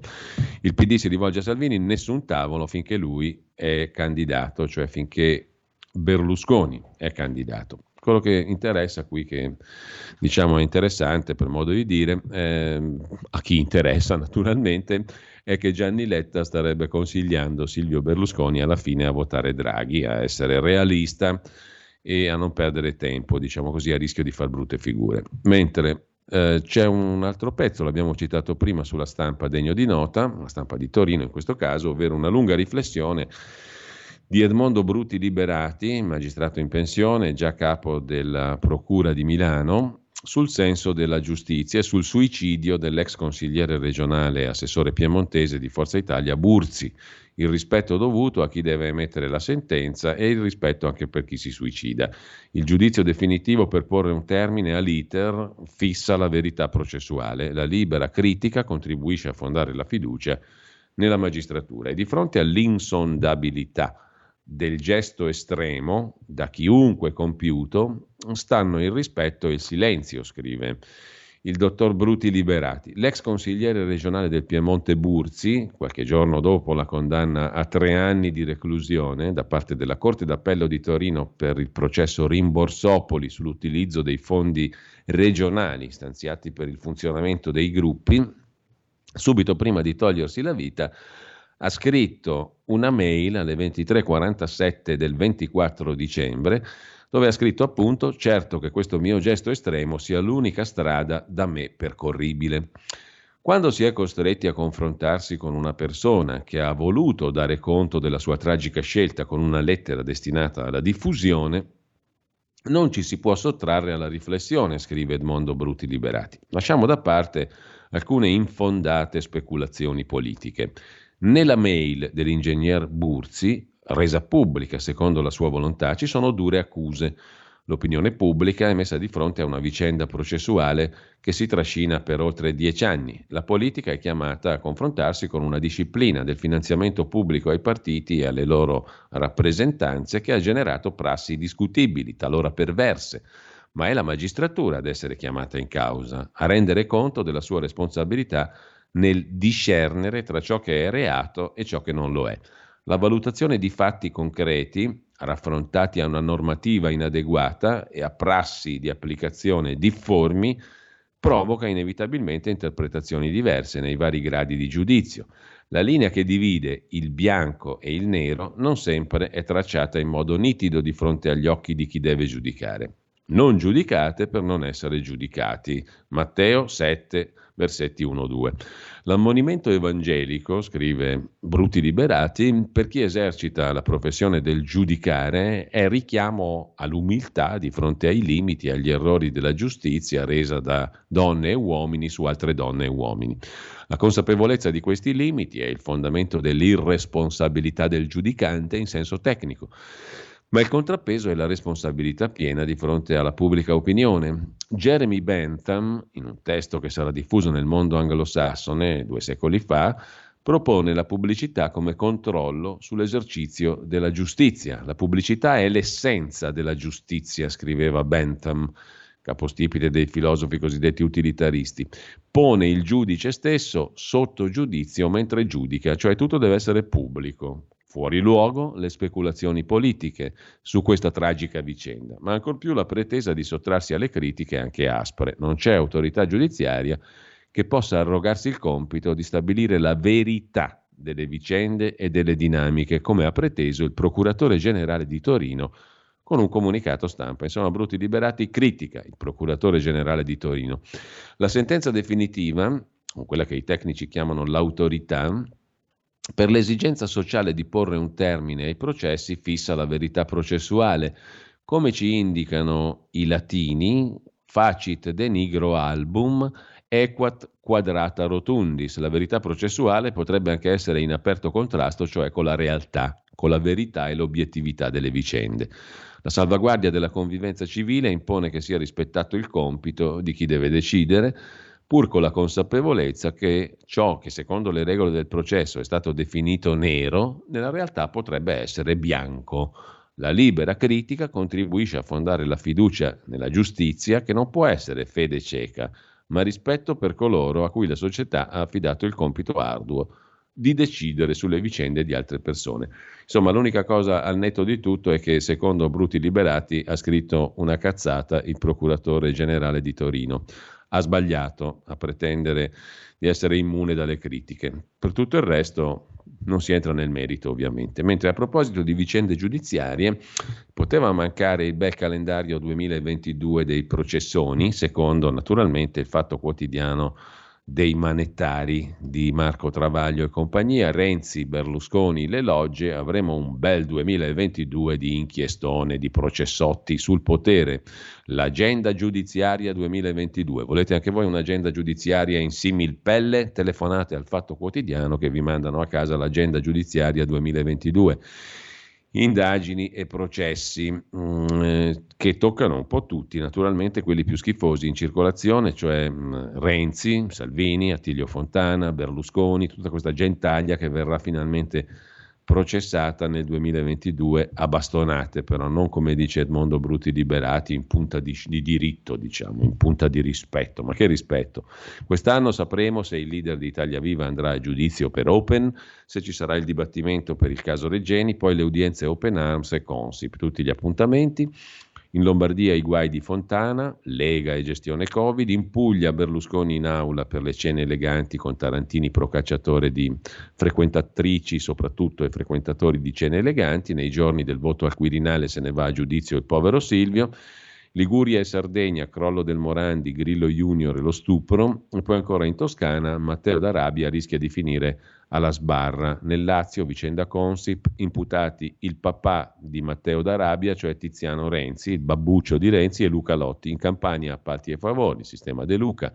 In Sicilia i parenti Salvini e Verdini le accuse a Schifani. 2022 l'anno del processo a Matteo Salvini in primo grado per sequestro di persona e rifiuto d'atti d'ufficio per lo sbarco di immigrati all'ONG spagnola Open Arms. Nel capoluogo siciliano anche l'appello al processo del giornalista Pino Maniaci, travolto nel 2016 dall'antimafia, assolto in primo grado dall'accusa e condannato per diffamazione. In Calabria appello in corso per il boss stragista Graviano. Insomma, c'è un bel 2022, mica male, diciamo così. Eh, e mm, anche, ce n'è anche per uh, Luca Palamara mm, in Umbria, i casi a Perugia, Palamara, Ungheria, l'esame farsa di Suarez, insomma c'è tanta bella roba nel calendario giudiziario del 2022 secondo il Fatto Quotidiano.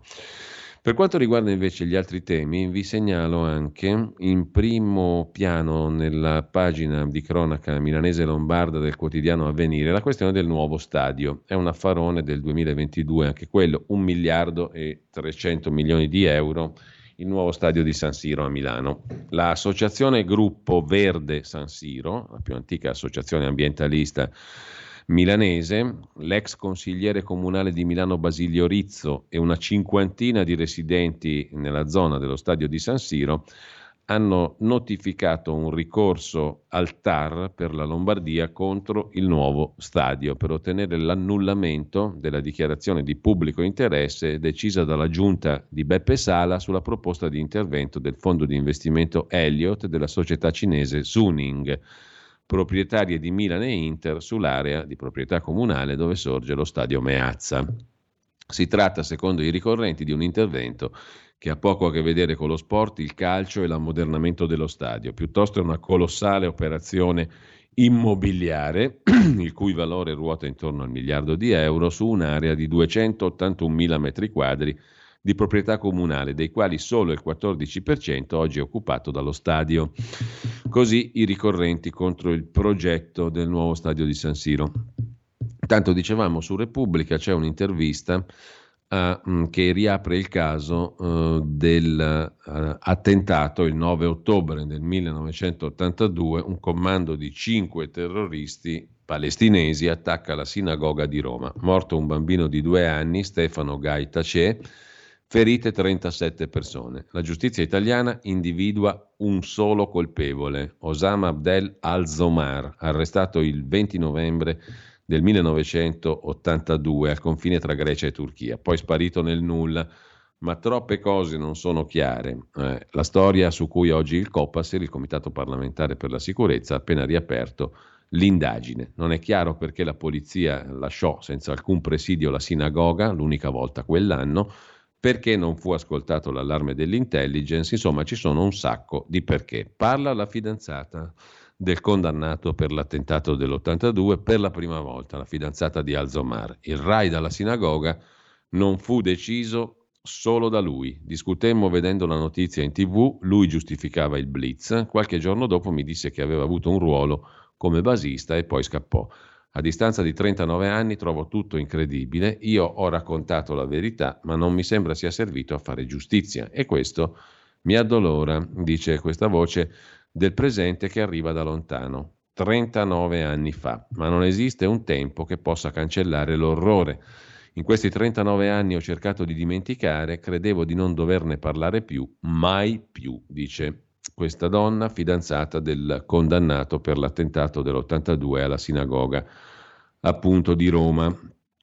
E dice sostanzialmente questa signora, che adesso è una professoressa di 62 anni, precaria da una vita, ora finalmente ha un lavoro, i suoi ragazzi, una cattedra, è merito suo se qualcosa dell'attentato sulla sinagoga è scritto per la giustizia italiana, perché lei era la fidanzata di Al-Zomar. Le sue dichiarazioni permisero di individuarlo e di incriminarlo per l'attentato a Roma. In questi anni la signora è scomparsa nel nulla, parla per la prima volta dopo 40 anni e sostanzialmente dice questo, il raid non fu deciso solo da lui. Sempre rimanendo alla pagina degli esteri, anzi andando più direttamente alla pagina degli esteri, vi segnalo anche da Repubblica mm, il duello Biden-Trump che tornano sul ring, per così dire, come scrive appunto dagli Stati Uniti il corrispondente di eh, Repubblica, Paolo Mastrolilli. Ebbene, Biden è accusato da Trump che gli dà del golpista, attesa per i due discorsi Biden-Trump a un anno dall'assalto al Congresso. Salviamo la democrazia, dice il presidente, ma Trump replica, sei tu che hai imbrogliato.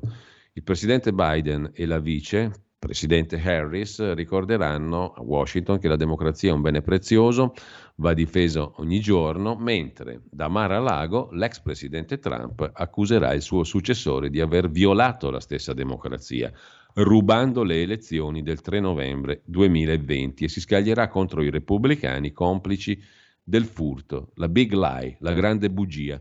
Questo è lo scenario che ci si aspetta per giovedì, anniversario dell'assalto al congresso del 6 gennaio scorso, quando la teppaglia aizzata dal capo della Casa Bianca attaccò il Parlamento, scrive Repubblica, per impedirgli di confermare la vittoria di Biden. La questione, la querel, non è affatto finita. Intanto per bloccare Donald i repubblicani sognano il tradimento della figlia. Ivanka, ma la questione si riapre. Vi segnalo invece dall'Espresso, che è ancora in edicola, un articolo di Carlo Tecce su un personaggio che mh, mm, è come ruolo un personaggio centralissimo, è l'uomo nell'ombra. In questo caso l'uomo nell'ombra è Ugo Zampetti, cioè segretario generale del Quirinale dell'attuale presidente Mattarella, silenzioso, riservato, per sette anni a fianco di Mattarella come segretario generale del Colle, non può votare ma è il più influente dei grandi elettori. Ugo Zampetti, segretario generale del Quirinale, un ruolo importantissimo e nell'ombra, come il mitico Gifuni, ve lo ricorderete, quello che trasformò un canile in una villa, tra le altre cose fu accusato di quello. Intanto il mai troppo citato Ugo Zampetti, segretario generale del Quirinale, è allergico al settennato, scrive l'Espresso. Appena sta per compiere un settennato, l'istinto di sopravvivenza lo spinge a procurarsene un altro. Zampetti sta per completare sette anni alla presidenza della Repubblica accanto a Mattarella e ritiene che sia irrinunciabile per la nazione salutare per sé prolungare L'incarico, scrive l'Espresso in questo focus su chi manovra il voto e sulla importanza del ruolo del segretario generale del Quirinale. Ci fermiamo. Da oggi la tua radio è ascoltabile anche con la televisione in digitale. Sul telecomando della televisione digitale o del tuo ricevitore digitale puoi scegliere se vedere la TV o ascoltare la radio. Risintonizza i canali radio e troverai anche RPL, canale 740. La tua radio.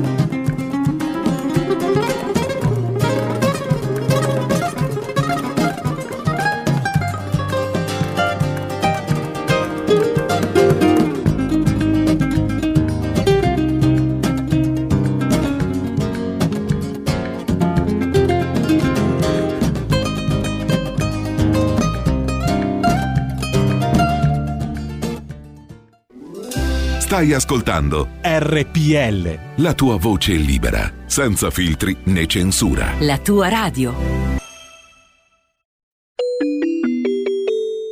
Qui Parlamento. Io do il benvenuto e il buongiorno a Riccardo Molinari, capogruppo della Lega alla Camera, segretario della Lega in Piemonte. Buongiorno Riccardo, buon inizio di nuovo anno, buon anno 2022. Ne abbiamo bisogno te e tutti noi, credo, moltissimo. Intanto buongiorno, e grazie per essere con noi. Buongiorno e buon anno a tutti.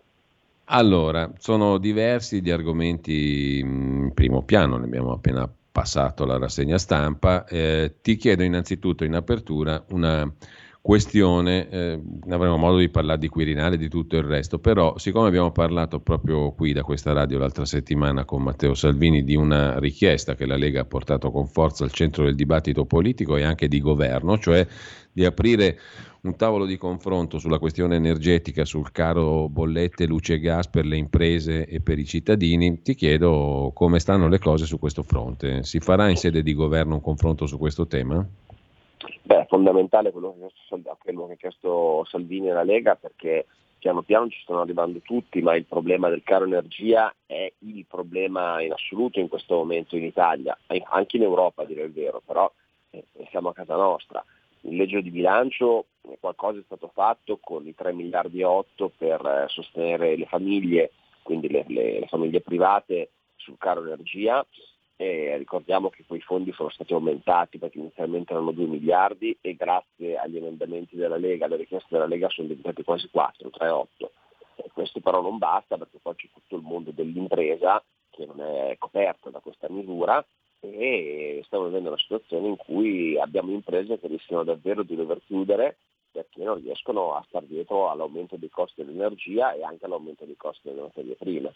Quindi è evidente che questa è una situazione che non dipende dalla volontà italiana, dalla politica italiana, perché è un problema europeo che è legato sul fronte energia a scelte strategiche errate, che sono le scelte strategiche legate alla cosiddetta agenda green, eh, perché il- l'aumento esponenziale dei costi dell'energia riguarda solo l'Europa, non è un problema mondiale, mentre l'aumento delle materie prime riguarda diciamo, un po' tutto il mondo, l'aumento dell'energia è un problema europeo perché l'Europa ha smesso di investire sulle fonti fossili, non ha dato prospettiva a chi ha fatto investimenti per i prossimi 10-15 anni perché ha annunciato con questa visione ideologica l'arrivo dell'elettrico che sostituirà praticamente tutto nel giro di 10 anni. Quindi è evidente che questo porta a disinvestire e a un aumento dei costi dell'energia e a una dipendenza, soprattutto in Germania, dalle fonti rinnovabili che purtroppo eh, crea delle oscillazioni dei prezzi molto, molto alte, insomma, si passa da un prezzo all'altro in tempi molto rapidi in base ai fattori climatici. Quindi il, il problema esiste, è un problema di politica europea e della, legata alla congiuntura internazionale e quindi è fondamentale mettere in piedi questo tavolo per capire quali risorse, quali misure il governo può mettere in campo, ma soprattutto che posizione il governo deve prendere in Europa perché si prenda atto del fatto che si è sbagliato strada e si cambia rotta.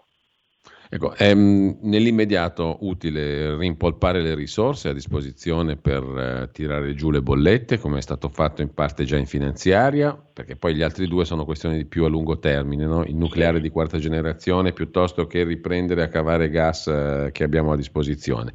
Magari eh, la questione del, del gas è più immediata, però insomma sul nucleare magari si tratta di, di progettare a lungo termine. Quindi occorre anche metterci più soldi per le Beh, bollette? sicuramente sicuramente eh, bisogna trovare delle risorse anche per le imprese, non solo per, eh, per le famiglie, come è stato fatto adesso. È chiaro che questi sono pannicelli caldi, nel senso che eh, fare altro debito pubblico, mettere altre risorse Mm. pubbliche per calmierare i prezzi delle bollette sicuramente può aiutare, ma non è risolutivo del problema. Quindi nella fase emergenziale certamente sì.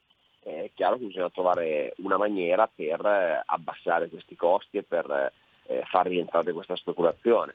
E come giustamente dicevi tu, eh, l'energia nucleare come l'idrogeno, insomma le nuove tecnologie sono sicuramente argomenti importanti su cui ragionare, ma se ne parla concretamente tra vent'anni. Nell'immediato eh, i combustibili che ci sono sono quelli fossili, quindi l'Italia ha già un caro energia diciamo, meno pronunciato e so che si può sembrare assurdo, però è così rispetto alla Germania e altri paesi perché ha saputo diversificare meglio le proprie fonti di approvvigionamento di gas.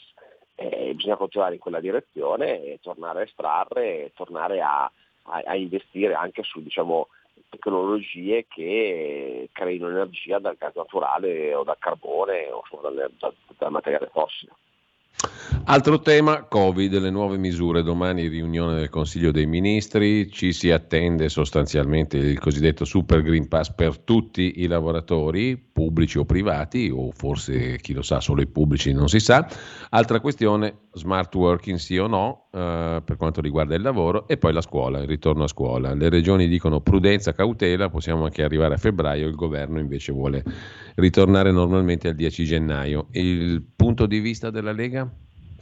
Beh, allora, io sulla scuola ritengo che eh, potrebbe sicuramente essere meglio eh, stare a casa un po' di più e permettere poi di ritornare a scuola a tutti quanti. Ho letto alcune proposte come eh, la DAD per i bambini non vaccinati che insomma, ci vede assolutamente contrari, anche perché eh, andare a discriminare i bambini sulla base di scelte non loro, perché il bambino non può scegliere, il minore non può scegliere se vaccinarsi o no, mi pare assurdo, insomma, che alcuni compagni di classe resteranno in classe, altri vanno a casa in base alle scelte dei genitori sulla vaccinazione. Quindi forse magari prendersi qualche settimana in più potrebbe, potrebbe essere buon senso anche perché limiterebbe la congestione dei mezzi di trasporto nella fase più acuta della pandemia eh, di questa, questa, quarta ondata, insomma.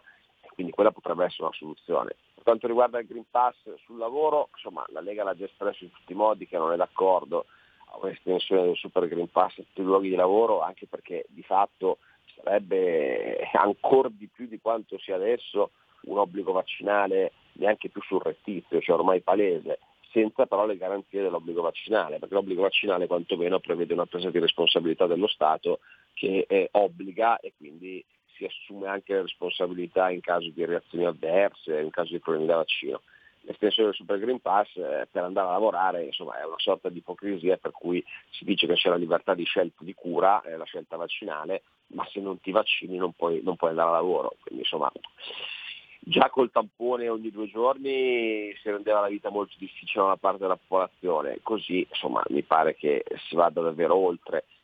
Un compromesso di cui si parla forse potrebbe essere quello dell'estensione dell'obbligo vaccinale a qualche altra categoria professionale, eh, ad esempio nel, sul lavoro pubblico diciamo che c'è una percentuale ormai minoritaria di lavoratori che ancora non ha l'obbligo e quindi forse quella potrebbe essere, quella potrebbe essere una strada.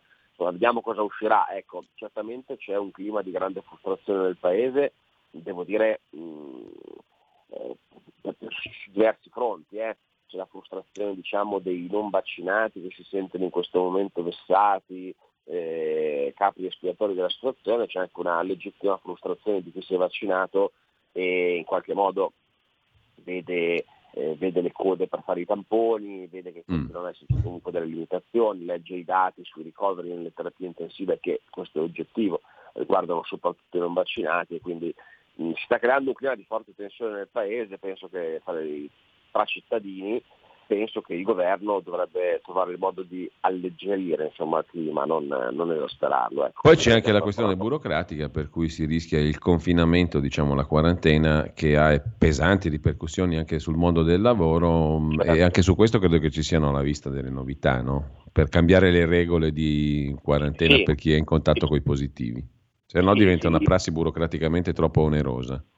Beh sì, come era già stato annunciato, probabilmente le regole cambieranno sulla base dello stato vaccinale di ciascuno, cioè chi ha già la terza dose diciamo, avrà una quarantena, una limitazione minore rispetto a chi è vaccinato da meno tempo, a chi non è vaccinato e questo anche perché come giustamente dici tu eh, lo scoppio della pandemia del, del, contagio sta tenendo a casa diverse centinaia di migliaia di persone che rischiano di bloccare l'economia e il funzionamento della macchina statale, quindi per forza di cose anche la quarantena va ripensata.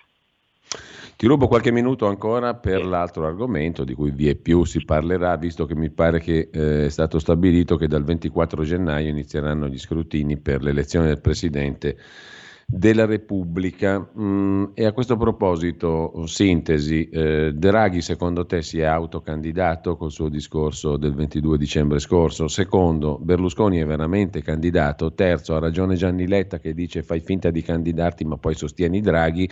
Quarto, questo non lascerebbe con un palmo di naso tutte le forze di centrodestra, compresa Lega e Fratelli d'Italia, che si appoggerebbero un perdente Berlusconi che poi incoronerebbe a sua volta Draghi? La faccio corta, naturalmente. In tutto questo ci sono i 5 Stelle che chiedono il bis di Sergio Mattarella.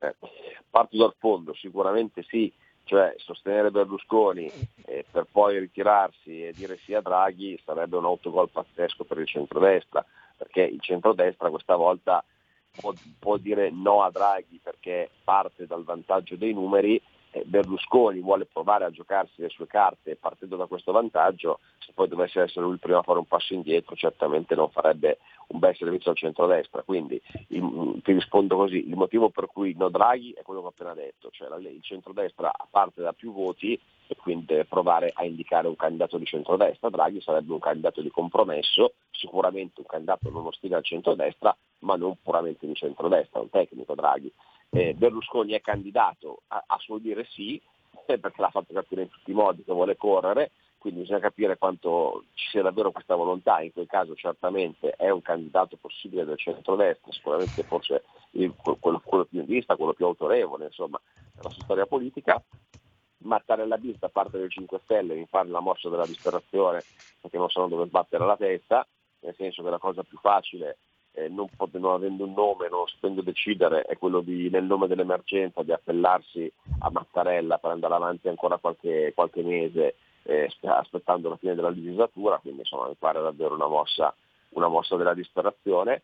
E ce la farà il centrodestra? Dipende, dipende se saprà essere unito e se si riuscirà a tenere tutti quanti insieme evitando sgambetti e divisioni. Se si tengono tutti insieme alla quarta votazione il centrodestra può eleggere un suo Presidente della Repubblica.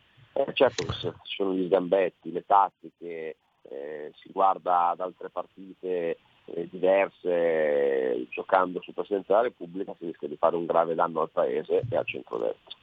Quindi il candidato chi è per il centrodestra? Chi sarebbe? Chi dovrebbe essere? Quali requisiti dovrebbe avere se non è Berlusconi?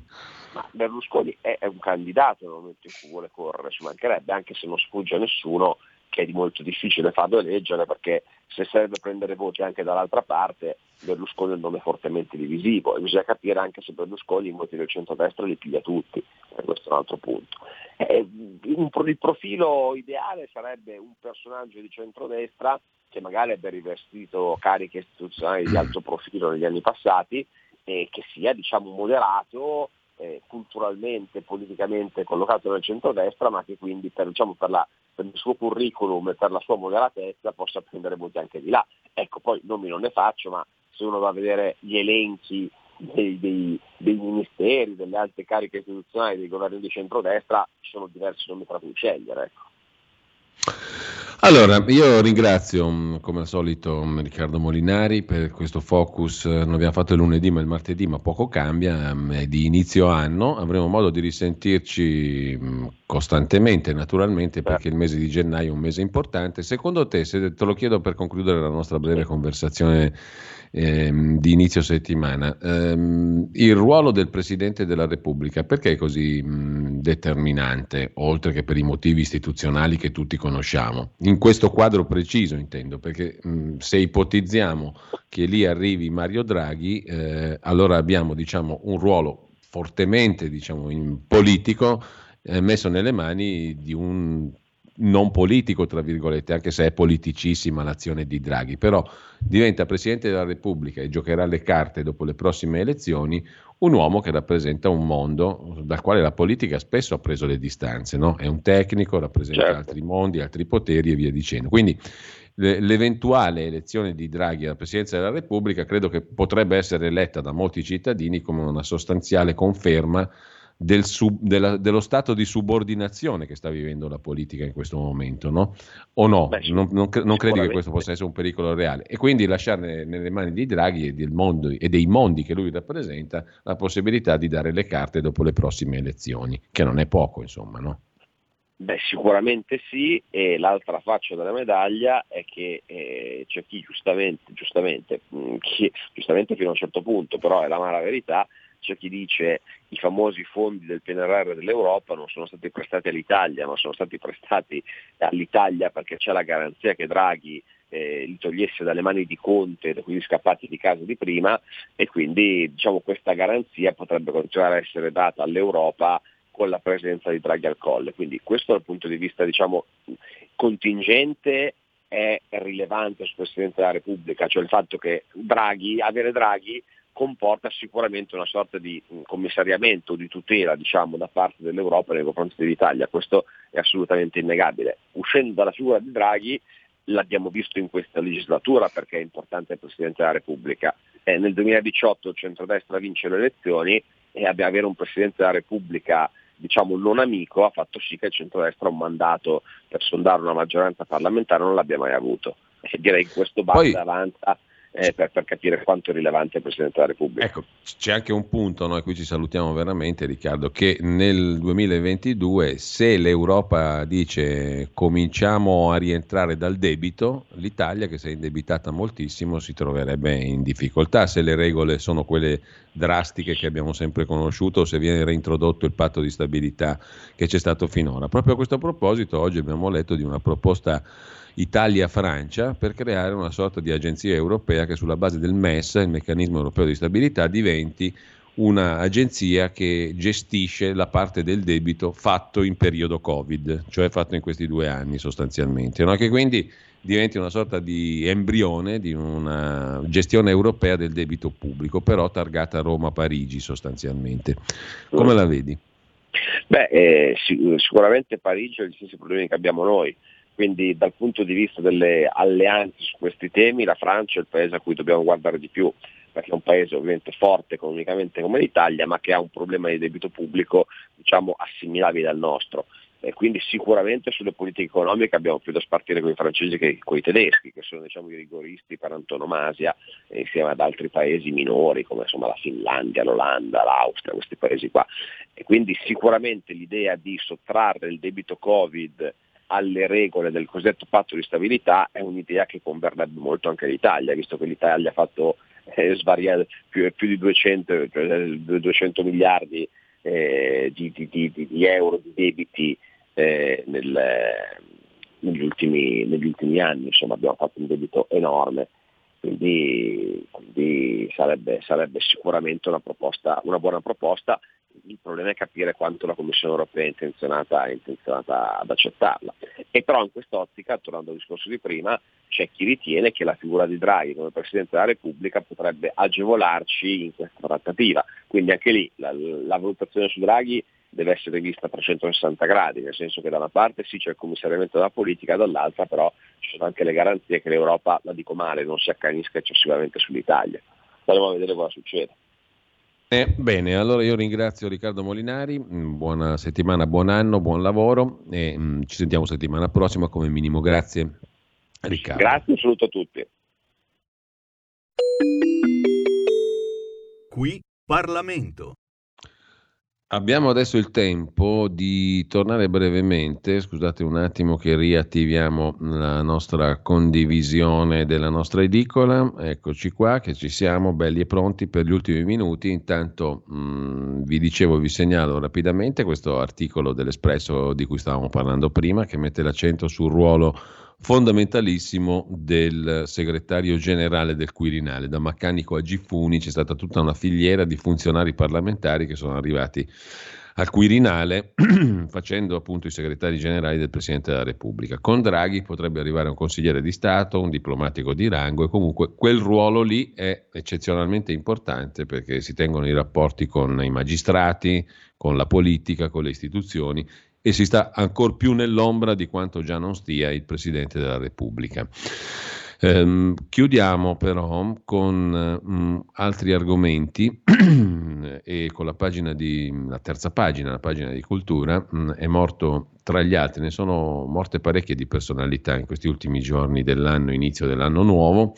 Gianni Celati era nato il 10 gennaio del 1937, è morto uh, l'altro ieri, il 2 gennaio del 22. Eh, divenne famoso per eh, il suo libro Narratori delle pianure, dove individuò un filone per così dire padano nella narrativa italiana, si può raccontare tutto con lo stile comico, anche la depressione, così lo ricorda Davide Bregola oggi su Il Giornale, a pagina 24. Da appartato lascia un'eredità artistica quasi incalcolabile, è stato insegnante di Fricantoni, Pazienza e Pier Vittorio Tondelli tanto per fare tre nomi di ehm, cultura, per così dire, mm, alternativa variegata. Fricantoni, il cantante, eh, lo scrittore Pier Vittorio Tondelli e il fumettista Andrea Pazienza. Per come lo vedo io, scrive Davide Bregola oggi sul giornale, Gianni Celati è stato un grande promotore degli immaginari altrui. Pensare che a Bologna nel 77 era professore di letteratura di Fricantoni, di Pier Vittorio Tondelli, del fumettista Pazienza, ci dà l'idea di quanto uno scrittore, traduttore e saggista appartato abbia giocato un ruolo importantissimo nel panorama culturale italiano dagli anni 70 ad oggi. Tutto il lavoro di raccolta fatto con la rivista il Semplice, in cui nei dieci numeri pubblicati ha segnato la strada a molti autori che a lui devono, essere, devono la possibilità di essere letti per la prima volta, mh, mm, tra tutti Paolo Nori e Ugo Cornia, insomma una uh, figura della letteratura italiana di grandissima importanza. Epico, giullaresco, puntava al parlato come forma di spettacolo.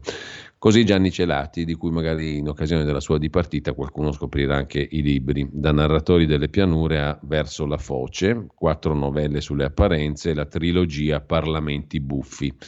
Ma c'è da segnalare anche un'altra morte, ricorderemo tra poco ascoltando le sue considerazioni su massoneria, chiesa, globalizzazione e ruolo dei mass media, temi quanto mai politici. C'è da ricordare anche Monsignor Luigi Negri, che è scomparso eh, l'altro giorno l'ultimo dell'anno, arcivescovo emerito di Ferrara, un nome importante nella storia di Comunione e Liberazione, lo ha ricordato Cristiano Bendin sul resto del Carlino, se n'è andato in punta di piedi, solo e ammalato nell'ultimo giorno del 2021, uno degli ultimi autentici apologeti di un cattolicesimo in via di estinzione, così lo definì un alto prelato che senza sbandierarlo lo stimava.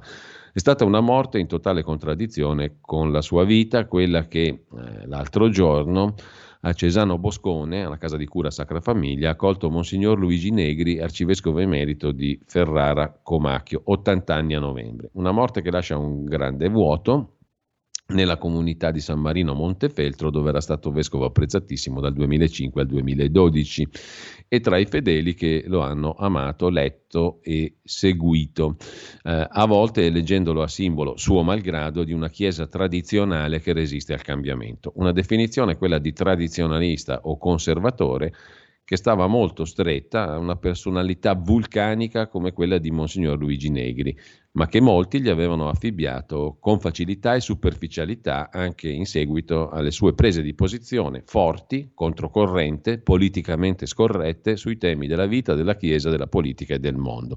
Un'attitudine, quella di Negri, per la franchezza, poco tollerata nella Chiesa e nel mondo e che gli è costata cara. Ma questo era lui, forza delle idee, fede incrollabile, amore di polemica, spirito intransigente sui valori, grande comprensione per l'uomo, per i suoi difetti e le sue debolezze. Così lo ha ricordato con questo bel servizio sul resto del Carlino Cristiano Bendin. Eh, noi lo ascolteremo tra poco in un eh, suo intervento appunto del 2014 sui temi della massoneria della Chiesa Cattolica, della globalizzazione economica e dei mass media. Ma a proposito di libri e di cultura, voglio anche segnalarvi una bella recensione di Pino Farinotti oggi su Libero, a proposito del libro di cui abbiamo già parlato nei giorni scorsi di Michel Welbeck, che esce adesso il 7 gennaio per le edizioni Nave di Teseo. L'ultima fotografia del male dei nostri giorni. Il libro si intitola Annientare sono 745 pagine, un malloppone, 23 euro. L'ultima fotografia del male, nel suo romanzo scrive Pino Farinotti, oggi su Libero, lo scrittore francese racconta il degrado morale e culturale di questi anni, ma ci indica anche una via d'uscita. E a proposito di libri e della nave di Teseo, che è stata fondata da Elisabetta Sgarbi, è la stessa Elisabetta Sgarbi a ricordare invece un'altra personalità della cultura italiana, ovvero eh, Umberto Eco, i 90 anni di Umberto Eco che nasceva nel 1932, proprio, proprio in questi giorni, domani il 5 gennaio del 32, è morto nel 2016. A cena con Umberto Eco, che incubo i suoi quiz, ricorda Elisabetta Sgarbi, 90 anni del professore tra giochi e filosofia. L'uomo, l'intellettuale, e il suo saggio d'esordio che viene ripubblicato proprio dalla nave di Teseo. Sul quotidiano nazionale c'è l'intervista a Elisabetta Sgarbi, torna questo testo intitolato Filosofi in libertà, un compendio in forma di filastrocca firmato nel 58 da Umberto Eco con lo pseudonimo di Dedalus. Non ha mai ritenuto imbecilli quelli che stanno sui social, ha sempre invitato al senso critico, ricorda tra le altre cose Elisabetta Sgarbi. Con ciò ci salutiamo qui. Eh, intanto mm, ascoltiamo, abbiamo ascoltato prima, un attimo soltanto, che togliamo di mezzo l'inutile a questo punto condivisione, abbiamo ascoltato prima, a proposito di, di musica, al Di Meola, Paco De Lucia e John McLaughlin, il quale ultimo, considerato uno dei maggiori chitarristi viventi, nasce oggi il 4 gennaio 1942 a Doncaster in Inghilterra, abbiamo ascoltato Espirito dei tre chitarristi.